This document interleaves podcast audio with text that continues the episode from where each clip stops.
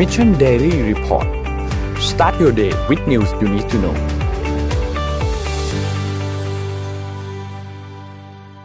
สวัสดีครับยินดีต้อนรับเข้าสู่ Mission Daily Report ประจำวันที่ 27 สิงหาคม 2564 นะครับ วันนี้คุณอยู่กับพวกเรา 3 คนตอน7โมงถึง8โมงเช้าครับ สวัสดีพี่เอ็ม สวัสดีพี่แท็บครับ สวัสสวัสดีดีครัค่ะบน้องสวัสดีค่ะพี่แท็บครับสวัสดีผมครับวันนี้วันสุดท้ายของสัปดาห์แล้วนะครับ แป๊บๆ หมดสัปดาห์อีกแล้วครับ ไปดูกันครับ ว่ามีอะไรให้อัปเดตบ้างครับ วันนี้เริ่มต้นกันที่เรื่องตัวเลขกันก่อนเลยครับมาฮะเริ่มต้นที่การฉีดวัคซีนครับ อันนี้เป็นวันที่ 25 นะครับ เราฉีดวัคซีนไปได้ 637,000 โดสนะครับ รวมแล้วเนี่ยฉีดไป 28.8 ล้าน เป็นเข็มที่ 1 21.6 เป็นเข็มที่ 2 6.5 และเป็นเข็มที่ 3 ประมาณ 5 0 0 0 0 0เกือบเกือบ70,000นะครับจะเป็นเลขที่ดีเลยนะ เราฉีดได้ 6 3 0 0 0 0นี่เลขที่ค่อนข้างดีเลยครับ ไปดูกันครับว่าเราฉีด ถ้ารวมแค่เข็มที่1เข็มที่2เป็นเท่าไหร่บ้างครับ รวมแค่เข็มที่1เข็มที่2เนี่ยเราฉีดไปได้6 2 9 0 0 0นเก้าพันนะครับสำหรับวันที่25นะครับเราควรจะฉีดให้ได้ประมาณวันละ5 6 0 0 0 0ซึ่งอันนี้เป็นตัวเลขที่เกินเป้าหมายไป ซึ่งเป็นเรื่องที่ดีมากครับเราฉีดไปแล้วรวมเนี่ยคือ 28.26%ของเป้าหมายนะครับคือ 100 ล้านโดสภายในสิ้นปีนี้เหลือเวลาอีก 128 วันครับ ทีนี้เราเห็นแล้วว่าปริมาณการฉีดไม่ใช่ปัญหาของเราละปัญหาของเราอย่างเดียวคือเรื่องของจำนวนวัคซีน ถ้าวัคซีนมีพอการกระจาย การจัดการเรื่องการฉีดไม่เป็นปัญหาครับ ถัดไปครับสถานการณ์ผู้ป่วยนะครับ ตอนนี้รักษาอยู่ในโรงพยาบาลปกติเนี่ยสองหมื่นห้าพันลดลงเรื่อยๆนะครับ เป็นตัวเลขที่ดีครับ โรงพยาบาลสนามอยู่ที่หนึ่งแสนหกหมื่นหนึ่งพันนะครับ ยังคงอยู่ประมาณใกล้ๆช่วงเดิมนะครับ ผู้ป่วยอาการหนักครับ ลดลง15คนครับ อยู่ที่5,174และใส่เครื่องช่วยหายใจลดลงเช่นเดียวกันครับ อยู่ที่ 1,000 กับอีก 90 คนครับ มีรักษาหายประมาณ 2,600 คนครับ นี่คือสถานการณ์ผู้ป่วย อัปเดตล่าสุดวันที่ 26 ครับ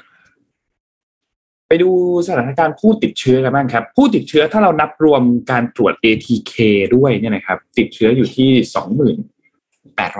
20,840 ครับ ยังคงแตะเกิน 20,000 อยู่นะครับในขณะตอนนี้มีผลตรวจ ATK มารวมเนี่ย 2,339 นะครับทำให้ตอนนี้ เฉลี่ยย้อนหลัง 7 วันเนี่ยเราพบผู้ติดเชื้อเฉลี่ยคือ 25,543นะครับอันนี้ข้อมูลล่าสุดจากวันที่ 25 นะครับตรวจเชื้อย้อนหลัง 7 วันเนี่ยนะครับตรวจอยู่ที่ประมาณ 5,600นะครับก็ยังคงไม่ได้เยอะมากนะครับ positive rate ประมาณ 44.45%ครับยังไม่ใช่ตัวเลขที่จะบอกว่าสถานการณ์ดีขึ้นมากขนาดนั้นก็ยังพูดได้ไม่เต็มปากครับ ยังเป็นตัวเลขที่สูงมากอยู่ครับ positive rate สูงมากค่ะ สูงมากครับ ไปดูดัชนีตลาดหลักทรัพย์ครับ เริ่มต้นที่เซ็ตครับอยู่ที่ 1,601.91นะครับบวกขึ้นมา 0.09%ครับหุ้นต่างประเทศติดลบแทบทั้งหมดเลยครับดาวโจนส์ครับติดลบ 0.16%นะครับ NASDAQ ครับติดลบ 0.37% NYSE ติดลบ 0.24%ฟุตซี่ครับติดลบ 0.21 และห่างเซ็งครับติดลบ 1.08 ครับ ราคาน้ำมันดิบครับ ปรับตัวลดลงนิดหน่อยครับ West Texas Intermediate ครับ อยู่ที่ 67.89 ติดลบ 0.69%ครับ และ Brent crude oil อยู่ที่ 71.87 ติดลบ 0.53%ครับ ราคาทองคำครับ หลุด 1,800 นะครับ อยู่ที่ 1,790.30 นะครับ ติดลบเล็กน้อยครับ 0.4 0.04%ครับ และคริปโตเคอร์เรนซีครับร่วงทั้งกระดาษเลยครับ บิตคอยน์ครับอยู่ที่ประมาณ 47,000นะครับ Ethereum ครับประมาณ 3,100นะครับ Binance 480 ครับ Cardano ครับ 2.6 ครับ และ Dogecoin 0.27 ครับ นี่คืออัปเดตคริปโตเคอร์เรนซีและตัวเลขต่างๆ ล่าสุดใน 24 ชั่วโมงที่ผ่านมาครับ ครับ วันนี้ก็คงต้องจับตานะ ในช่วงบ่ายนะฮะ ที่จะมีการประชุมศบคชุดใหญ่ เรื่องมาตรการคลายล็อกดาวน์แต่ว่าเอ่อก็มีแย็บๆมาบ้างละ อ่ามีแย็บๆมาบ้างแล้วนะฮะแต่ว่าจะเยอะแค่ไหนเนี่ยเดี๋ยวบ่ายนี้ต้องติดตามนะครับ เป็นก็เป็นเรื่องน่าจะเป็นเรื่องใหญ่ที่สุดของวันนี้แหละนะครับอืมแต่ว่าเรื่องใหญ่ที่สุดของเมื่อคืนนี้ ก็คือการแถลงข่าวนะฮะของอดีตผู้กำกับโจ้เนี่ยนะครับ ซึ่งก็เอ่อเมื่อคืนเนี่ย ต้องบอกว่าแถลงข่าวเสร็จเดี๋ยวคงมีอะไรต้องตีต่ออีกเยอะพอสมควรแต่ว่า ผมอยากพาทุกคนย้อนหลังกลับไปดูเหตุการณ์ที่เกิดขึ้น แล้วก็ ประเด็นที่อยากจะพูดวันนี้เนี่ยคือประเด็นเรื่องของเออภาพที่ออกไปในสื่อต่างประเทศนะครับเพราะว่าก็มีคนที่เอ่อพูดถึงเยอะพอสมควรเลยทีเดียวในในหลากหลายแง่มุมนะฮะเราไปดูต้นเหตุก่อนนะฮะก็คืออย่างที่พอเราพอทราบกันแหละว่าเรื่องนี้เป็นเรื่องที่สังคมให้ความสนใจเป็นอย่างมาก ไปไปไปได้เรื่อยเลยนะครับไปนั่นไปเรื่อยนะครับนะฮะอีกหน้าหนึ่งแล้วกันอะ เอ่อที่ญี่ปุ่นเนี่ยนะครับ ก็สถานีของญี่ปุ่นเนี่ยเขาก็ได้ออกกลักออกข่าวเรื่องนี้นะครับ ประเด็นประเด็นคือคือพูดถึงเรื่องข่าวไม่เป็นไรแต่ว่า ก็มีการวิพากษ์วิจารณ์เยอะที่ญี่ปุ่นในประเด็นเรื่องของการทำงานของเจ้าหน้าที่ตำรวจไทย ภาพลักษณ์แล้วกันต้องใช้คำนี้นะครับ ก็มีเยอะเหมือนกัน ก็ต้องบอกว่าก็มีคนออกมาให้ความคิดเห็นเรื่องนี้เยอะ แล้วก็ออกไปในทางลบซะเยอะนะครับสื่อต่างประเทศยักษ์ใหญ่อย่าง AP News กับ Washington Post ในภาพถัดไปก็ระบุว่า คลิปวิดีโอร่วมกันทำร้ายร่างกายผู้ต้องหาระหว่างภายในห้องสอบสวนนั้นนำไปสู่การเกิดคดีสะเทือนขวัญเนี่ยทำให้เกิดกระแสไม่พอใจอย่างมาก เพราะข้อกล่าวหาเรื่องตำรวจใช้ความรุนแรงเกินกว่าเหตุ หรือการคอร์รัปชันเนี่ยจริง ๆ ก็ไม่ใช่เรื่องใหม่อะไรในเมืองไทยค่ะนะฮะเอ่อนี่ไม่ใช่ครั้งแรกแล้วก็ไม่น่าจะเป็นครั้งสุดท้าย ตราบใดที่ตำรวจจะมีการสอบปากคำอย่างรุนแรง และการกระทำของตำรวจไทยมักได้รับการยกเว้น และได้รับการปกป้องจากพวกพ้อง ด้วยกันเอง อันนี้ผมไม่ได้พิมพ์เองนะฮะคือ อันนี้มันอยู่ในหนังสือพิมพ์นะฮะใน Washington Post ก็พิมพ์ไว้แบบนี้เลยนะฮะ South China Morning Post ว่าไงบ้างครับ South China Morning Post เนี่ยระบุว่าตำรวจไทยเนี่ยถูกวิพากษ์วิจารณ์อย่างหนักนะฮะหลังจากเพิ่งมีเหตุการณ์ที่ใช้กำลังกับผู้ประท้วงต่อต้านรัฐบาลนั่นก็เรื่องหนึ่งนะฮะแล้วก็มาเจอเหตุการณ์นี้ที่เป็นเหตุการณ์ที่พุ่มกับโจ้ใช้ถุงคลุม ผู้ต้องหาสิบนาทีเต็มนะฮะสิบนาทีเต็มเอ่อจนเสียชีวิตนะครับ แล้วก็ปั๊มหัวใจแต่ไม่เป็นผลนะฮะมีการอ้างถึงคำพูดของผอบตรนะครับพันตำรวจเอกสุวัสด์แจ้งยอดสุขที่ระบุว่าเป็นเรื่องที่น่าเสียใจที่ต้องมีคนสูญเสียไป แล้วก็อีกประเด็นหนึ่งก็คือนิ้วไหนไม่ดีต้องตัดทิ้งเนี่ยนะฮะคนส่วนใหญ่จะได้เดินได้ ABC ว่ายังไงฮะ ABC News ก็รายงานถึงเรื่องนี้นะฮะแล้วก็แล้วก็เขียนในทำนองที่ว่า แต่ว่าการใช้ความรุนแรงแล้วก็การทุจริตเนี่ยก็ไม่ใช่เรื่องหายากในประเทศไทย มีตั้งแต่ความผิดระดับเล็กๆนะฮะอย่างการรีดถ่ายค่าปรับใบขับขี่ หรือการจอดรถในที่ห้ามจอดไปจนถึงระดับที่ใหญ่กว่า แต่เขามักได้รับการปกปิดเอาไว้นะฮะไปดูฟังฝั่ง The Independent กับ BBC นะครับ ก็ออกไปทำทำนองเดียวกันนะฮะเอ่อก็พูดถึงเรื่องของความร่ำรวยผิดปกติของของอดีตผู้กำกับโจ้เนี่ยนะครับเนี่ยเขาใช้คำว่าโจ้เฟอร์รารี่ในในใน BBC นะฮะครับเอ่อ แล้วก็ก็มีข่าวดีเทลมากมายนะครับ ว่าเออมีรถอะไรยังไงนะครับ เอ่อภาพถัดไปได้เลยฮะแล้วก็มาจนกระทั่งถึงเมื่อคืนนี้นะครับ ที่มีการแถลงข่าวเอ่อที่ผมคิดว่าวันนี้เนี่ย น่าจะเป็นหัวข้อที่มีการถูกวิพากษ์วิจารณ์ อย่างมากเมื่อคืนดูแถลงข่าวแล้ว ท่านผู้ชมทุกฟังรู้สึกยังไงกันบ้างฮะลองคอมเมนต์กันมาหน่อยฮะอ่าเอาเราคอมเมนต์กันมาหน่อยเราคอมเมนต์กันหน่อยนะว่ารู้สึกยังไงกันบ้างเมื่อเมื่อเมื่อคืนฟังแถลงข่าวแล้ว อันนี้ก็ต้องบอกว่า คือเมื่อคืนเนี่ย สนทนาหาธรรมวันนี้มีนะครับ แต่ว่าเป็นเป็นอัดเทปเพราะว่าต้องอัดเมื่อคืนวันนี้พี่ปิ๊กไม่ว่าง ก็เลยอัดกันเมื่อคืนเนี่ยนะฮะถึงดึกเลยนั่นดับก็น่าจะได้นอนไม่กี่ชั่วโมงพวกพี่เพิ่งอัดกันถึงห้าทุ่มกว่า ก็ไม่ได้ไม่ได้ทันฟัง เอ่อแถลงข่าวของของท่านผบตรเพราะว่าอัดไปพร้อม ๆ กันเลย คือเขาเขาเริ่มสามทุ่มครึ่งเราก็เริ่มอัดสามทุ่มครึ่งเหมือนกันนะก็เลยไม่ได้ฟังแต่ว่าเอ่อเพิ่งมาได้ฟังทีหลัง เพราะฉะนั้นตอนที่อัดเนี่ย อัดอัดสนทนาทำเนี่ยยังไม่ได้ฟัง ก็ก็พูดในประเด็นที่เราทราบก่อนหนั้นนะนะก็ติดตามนะติดตามนะฮะ แต่ว่าการแถลงข่าวนี่มันมีการทวิสต์ให้เรื่องเบาลงได้เยอะมากเลยจริงๆนะถ้าใครรู้สึกอ่าใช่ครับรู้สึกไหมมันทวิสต์เรื่องให้ลงเบาลงไปเยอะมากได้เนี่ยนะฮะก็ ผมว่ามีหลายประเด็นอะเรื่องแถลงข่าวอะเดี๋ยวเดี๋ยวคงจะ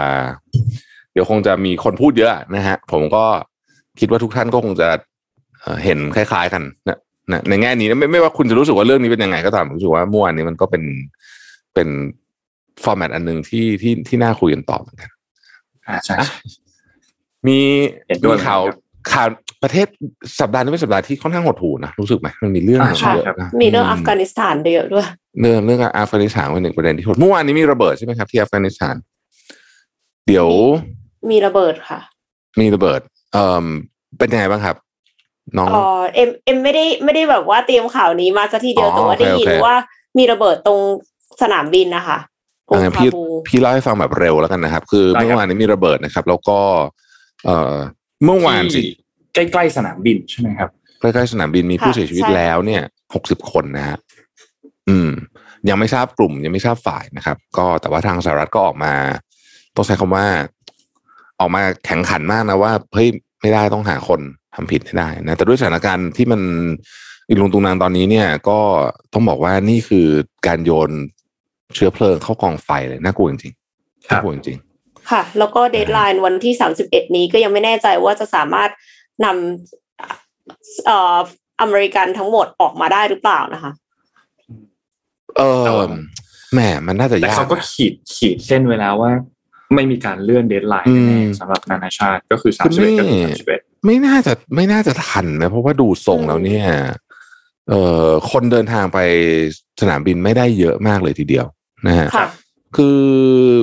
คือเขาบอกว่าเล่าเรื่องระเบิดเรื่องหนึ่งคือระเบิดเนี่ย ได้รับการยืนยันว่ามีการระเบิดจริงนะอันดับแรก เกิดขึ้นสองครั้ง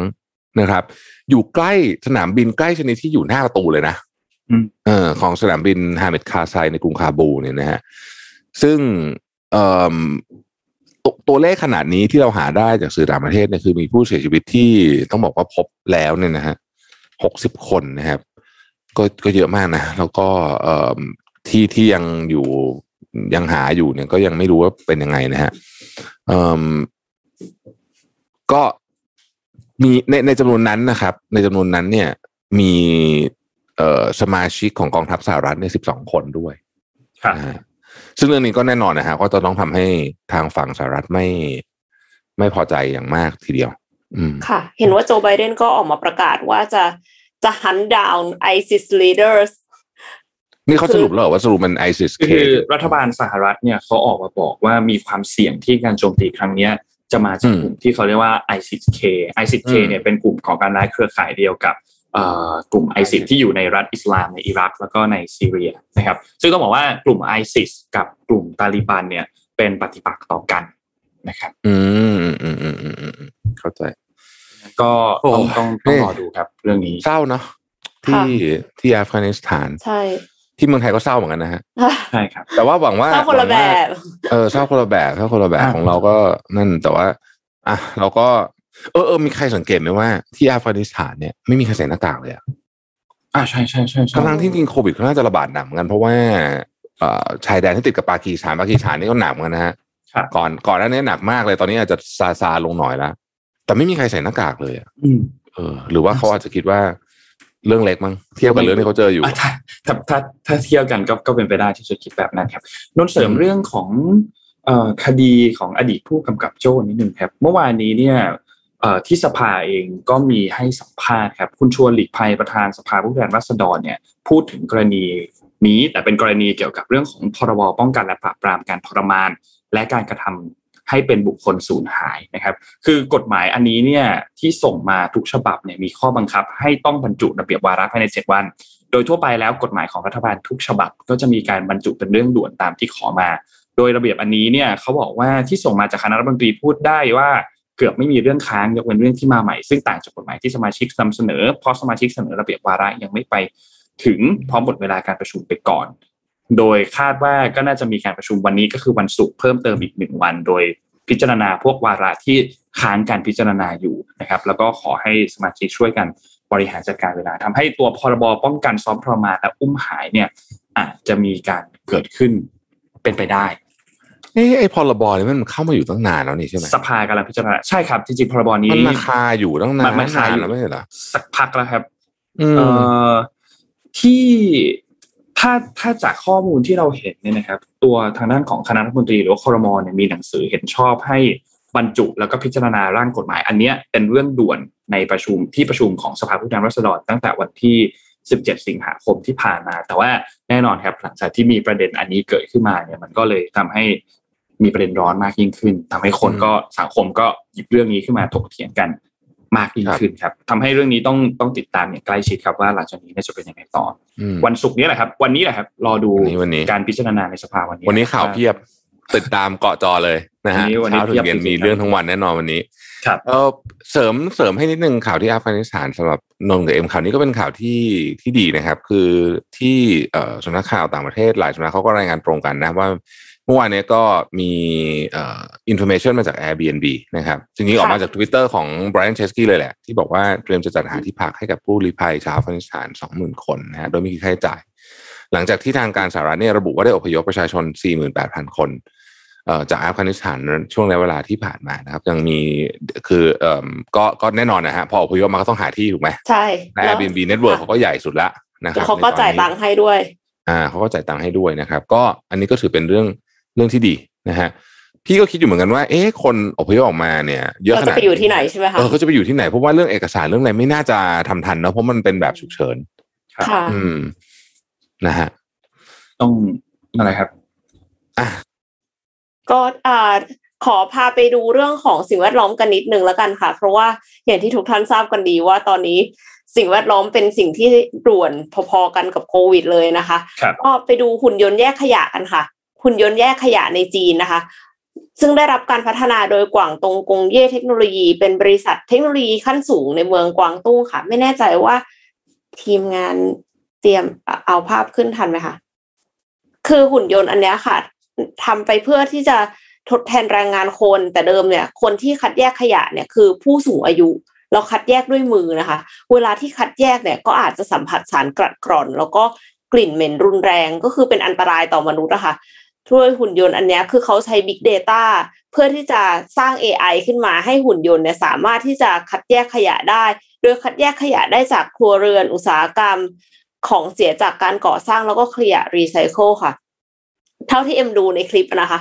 ก็คือว่าคือเปิดคลิปไม่ได้เพราะว่าเดี๋ยวติดลิขสิทธิ์สินหัวนะคะ ก็คือเขาเหมือนกับจิ้มขยะออกมาอืมทีละชิ้นเลยนะ แต่ว่าจิ้มเฉพาะสิ่งที่ตัวเองจะเลือกหมายความว่าหุ่นยนต์ที่เลือกเลือกขวดก็คือจิ้มเฉพาะขวด หุ่นยนต์ที่เลือกไม้ก็จิ้มเฉพาะไม้ แล้วก็หุ่นยนต์ที่เลือกกับกระดาษ ก็จิ้มเฉพาะกระดาษเนี้ยค่ะ ก็คือก็เลยทำให้มันเร็วมาก เร็วขนาดไหน แยกขยะได้ 5,700 ชิ้นต่อชั่วโมง เร็วกว่าคนถึง 3 เท่าตัวนะคะ แล้วก็ปัจจุบันนี้เนี่ยมีการนำหุ่นยนต์แยกขยะเหล่านี้ไปใช้แล้วในโรงงานกำจัดขยะกว่า 50 แห่งของเมืองปักกิ่งเซี่ยงไฮ้หางโจวและอื่นๆค่ะ และเป้าหมายก็คือทางบริษัทเนี่ยเชื่อว่าจะทำให้จีนบรรลุเป้าหมายการปล่อยคาร์บอนสุทธิเป็นศูนย์ในปี 2060 ด้วยค่ะอืมคือคิดว่าเป็นเทคโนโลยีที่ดีมาก เพราะว่าได้ข่าวว่าเมืองไทยอะค่ะจำนวนมากเลยที่ที่เคยเห็นน่ะ คือคนแยกขยะกันไปอย่างดีเสร็จแล้วไปถึงเทรวมกันอย่างเงี้ย คือแล้วทีนี้สุดท้ายจะทำยังไงอะคะคือถ้าสมมติว่า อย่างน้อยเอาหุ่นยนต์แยกขยะอย่างเงี้ยมาช่วยก็น่าจะยังน่าจะยังดีเอา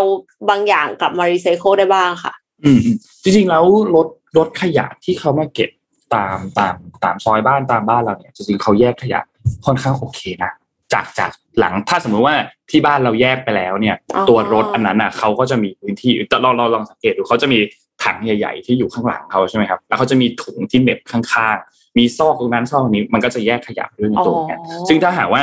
ที่บ้านเราแยกขยะไปด้วยแล้วเนี่ยมันก็จะค่อนข้างโอเคเขาก็จะง่ายขึ้น แต่ถ้าไม่ได้แยกไปสุดท้ายเขาก็ต้องรวมไปก่อนแล้วสุดท้ายก็ต้องไปแยกอีกทีหนึ่งที่ปลายทาง ซึ่งมันก็จะลำบากมากอืมนนพาไปดูที่เอ่อญี่ปุ่นนิดนึงครับ ญี่ปุ่นมีปัญหาหนึ่งเรื่องครับ ตอนนี้เกี่ยวกับวัคซีนโมเดอร์นาครับ ตอนนี้เนี่ยทางการกระทรวง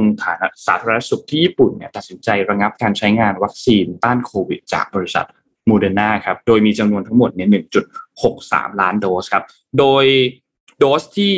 ล็อตที่ผลิตอันนี้เนี่ยผลิตในโรงงานเดียวกันที่ประเทศสเปนนะครับ แล้วก็ผลิตในช่วงเวลาที่ไล่เลี่ยกัน โดยเขาตรวจพบอันหนึ่งครับว่ามันมีสารแปลกปลอมอยู่ในวัคซีนบางขวดนะครับ โดยในช่วง 10 วันที่ผ่านมามีการตรวจสารแปลกปลอมในวัคซีน แล้วก็พบว่า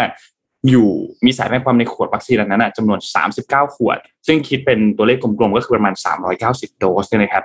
ตอนนี้เนี่ยภายในสถานที่ให้บริการในญี่ปุ่นเนี่ยนะครับที่ให้บริการการฉีดวัคซีนเนี่ยมี 8 แห่ง ซึ่งวัคซีนที่ปนเปื้อนทั้งหมดเนี่ยผลิตในสเปน แล้วส่งไปญี่ปุ่นในช่วงเดือนกรกฎาคมที่ผ่านมานะครับและที่สำคัญคือวัคซีน 1.63 ล้านโดสอันนี้เนี่ยถูกแจกจ่ายไปยังจุดฉีดวัคซีนจำนวน 863 แห่ง ทั่วประเทศ ซึ่งรวมถึงจุดใหญ่ ๆ ตามเมือง แล้วก็จุดที่ให้บริการโดยมหาวิทยาลัยหรือให้บริการโดยเอกชนด้วยนะครับ ตอนนี้เนี่ยทางการก็ได้สั่งระงับไปเรียบร้อยแล้วทำให้จุดฉีดวัคซีนหลายๆจุดก็ต้องหยุดชะงักไปก่อน แล้วก็หยุดตั้งแต่ช่วงเช้าของวันที่ 26 สิงหาคมที่ผ่านมาแล้วด้วยนะครับ ตอนนี้เนี่ยระบุว่า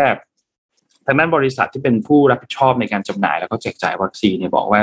โมเดอร์นาได้สั่งระงับการผลิตวัคซีน 3 ชุดแล้วและคาดว่าน่าจะเป็นการปนเปื้อนของสารแปลกปลอมที่เกิดขึ้น อาจมีสาเหตุที่เกิดขึ้นมาจากโรงงานที่ผลิตตามสัญญาจ้างที่สเปนนะครับ ตอนนี้เนี่ยยังไม่พบประเด็นเรื่องเกี่ยวกับความปลอดภัยหรือเรื่องของประสิทธิภาพ เพราะว่าพบก่อนว่ามีสารแปลกปลอมอยู่นะครับแล้วก็ยืนยันว่าจะมีการประสานการกับหน่วยงานผู้ที่กำกับดูแลแล้วก็บริษัททาเคดะซึ่งบริษัททาเคดะนี่แหละ เป็นบริษัทที่เป็นผู้รับผิดชอบการจำหน่ายแล้วก็การแจกจ่ายวัคซีนนะครับทำให้ตอนนี้เนี่ยก็ต้องอยู่ในช่วงของการตรวจสอบอยู่นะครับ หวังว่าล็อตที่มาประเทศไทยจะไม่มีอะไรนะครับผมแต่ผมหวังว่าอย่างนั้นเหมือนกันเดินทางคือก็จะใกล้ละได้มาอย่างยากลำบากนะคะเออถ้ายังใช้ไม่ได้อีกนี่ก็คือ อืม นั่นสิหวังว่าจะไม่มีอะไรนี่ย้อนกลับไปข่าวเอ็มเนี่ย เรื่องขยะเนี่ย พี่ว่ามันน่าจะเป็นวาระแห่งชาติได้แล้วนะ จริงค่ะนะเพราะว่าประเทศไทยเนี่ย เราไม่เคยมีระบบจัดการขยะดีๆ เลยอะเอาแค่ว่าเรื่องแยกขยะแบบจริง ๆจังๆขยะอันตรายปะเทศอื่นใช่ มันจะมีขยะหลายหลายประเภทใช่ไหมเอาแค่ขยะรีไซเคิลขยะธรรมดาขยะอันตรายเนี่ย อย่างเช่นถ่านไฟฉายอย่างเงี้ยใช่ไหมอืมมันก็เอ่อมันต้องถูกทิ้งในที่ที่ที่ถูกต้องอะไรเงี้ย ซึ่งจริง ๆ กฎหมายเนี่ยมันตัวอย่างของประเทศที่แยกขยะได้ดีมันมีเยอะมากฮะคิดว่ามีอะไรให้ไปทำศึกษาตามได้เยอะเลย เออคือ ก๊อปมาได้เลยอะพูดจริงนะอืมมีเยอะมากเลยประเทศที่แยกขยะดีๆเนี่ย แล้วเราก็จะได้บริหารจัดการขยะได้ดี เพราะว่าเอ่อไอเนี่ยจะเป็นตัวสำคัญเลยนะมันไม่ใช่แค่การแยกขยะปลายทางนะคิดว่าต้นทางก็เหมือนกันหมายถึงว่า จะทำยังไงให้คนเนี่ย เอ่อใช้ของพวกนี้น้อยลง ซึ่งอันนี้อืมมันก็ต้องมาจากแรงจูงใจหลายอย่าง รวมถึงการตระหนักรู้แล้วก็ education ด้วยเนี่ยนะฮะซึ่งคิดว่าต้องทำเป็นวาระแห่งชาติจริง ๆ แต่ต้องบอกว่าขยะเนี่ย เป็นธุรกิจที่มีผลประโยชน์เยอะมากนะอันนี้บอกอืมบอกเลยก็คือ มันมีแบบเยอะสีเทาๆเนี่ยเยอะนะฮะเพราะฉะนั้นครับนึกไม่ออกว่าจะเทาเดี๋ยววันวันหลังถ้ามีโอกาสเดี๋ยวเล่าให้ฟังว่ามันเทาไงแล้วแล้วมันมันมันน่ากลัวครับ อันเนี้ยพูดจริงเคยมีคนพยายามทำมันก็ไปเจอเรื่องนี้ แต่มันต้องทำได้มันต้องทำได้ สิ่งที่น่าเป็นห่วงก็คือว่า ตอนนี้เนี่ย พฤติกรรมของเราเนี่ยทำให้ขยะเยอะขึ้นเยอะเลยนะโดยที่เราไม่รู้ทำไงด้วยอะ delivery อะนะคะใช่ delivery ส่วนหนึ่งอ่ายกตัวอย่างแล้วก็ได้ว่าอย่างแถวๆบ้านพี่เนี่ยมันจะมีร้านที่สมัยก่อนที่เขายังไม่ปิดเมืองเนี่ย มันเป็นร้านที่ไปเติมพวกของทุกอย่างที่ใช้ในบ้านอะแล้วเอาภาชนะไปเองอะแชมพูสบู่อะไรอย่างงี้ใช่ไหมใช่ refill อะซึ่งเราก็โอเค แต่คือตอนนี้มันไม่ได้เลยไง ตอนนี้ค่ะจะพูดถึงร้านเลย แค่คุณเอาแก้วไปที่ร้านกาแฟเขาไม่เติมให้เลยทุกวันเนี่ยใช่ อืม ก็ใช่ไหมเป็นเรื่องของ hygiene มันก็เออคือตอนเนี้ย concern เรื่องเหมือนกัน เราน่า generate ขยะ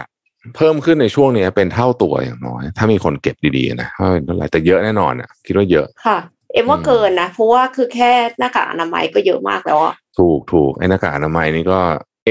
อย่างที่บอก ATK หน้ากากอนามัยเนี่ยต้องรีบ educate คนมากๆเลยนะว่าจะทิ้งไงตอนเนี้ยอืมอันหน้ากากอนามัยมันมันมันนั่นไปแล้วแต่ว่าหมายถึงว่ามันผ่านมาเยอะแล้ว แต่ก็คิดว่าแค่ education ไม่พอ แต่ ATK อันตรายกว่าเยอะ ค่ะ หน้ากากอนามัยเราใส่ทุกคนถูกไหมเพราะฉะนั้นความเสี่ยงหารเป็นจำนวนแล้วอะเป็นอืมเปอร์เซ็นต์นะก็ยังอาจจะไม่สูงแต่ว่า ATK เนี่ย คนที่ใช้เนี่ยเขาก็ต้องมีความเสี่ยงสูงมากเอที่จะอติดอยู่ดีคงไม่แบบตรวจ ATK เล่นทุกวันเลยอะไรเงี้ยคงไม่มีใครทำกันถูกป่ะใช่ใช่ใช่ใช่เออใช่ไหม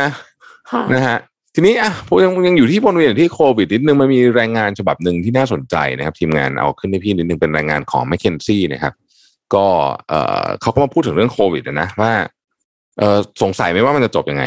นะฮะจริงๆ m c k เคนซี่เขาทำรายงานออกมาทุกอาทิตย์นะครับ แต่ว่าเอ้ยไม่ใช่ทุกอาทิตย์น่าจะทุกเดือนมั้งนะฮะแล้วก็เขาก็จะอัปเดตสถานการณ์ไปเรื่อยๆนะครับ อันนี้เป็นล่าสุดก็คือสัปดาห์นี้นะฮะ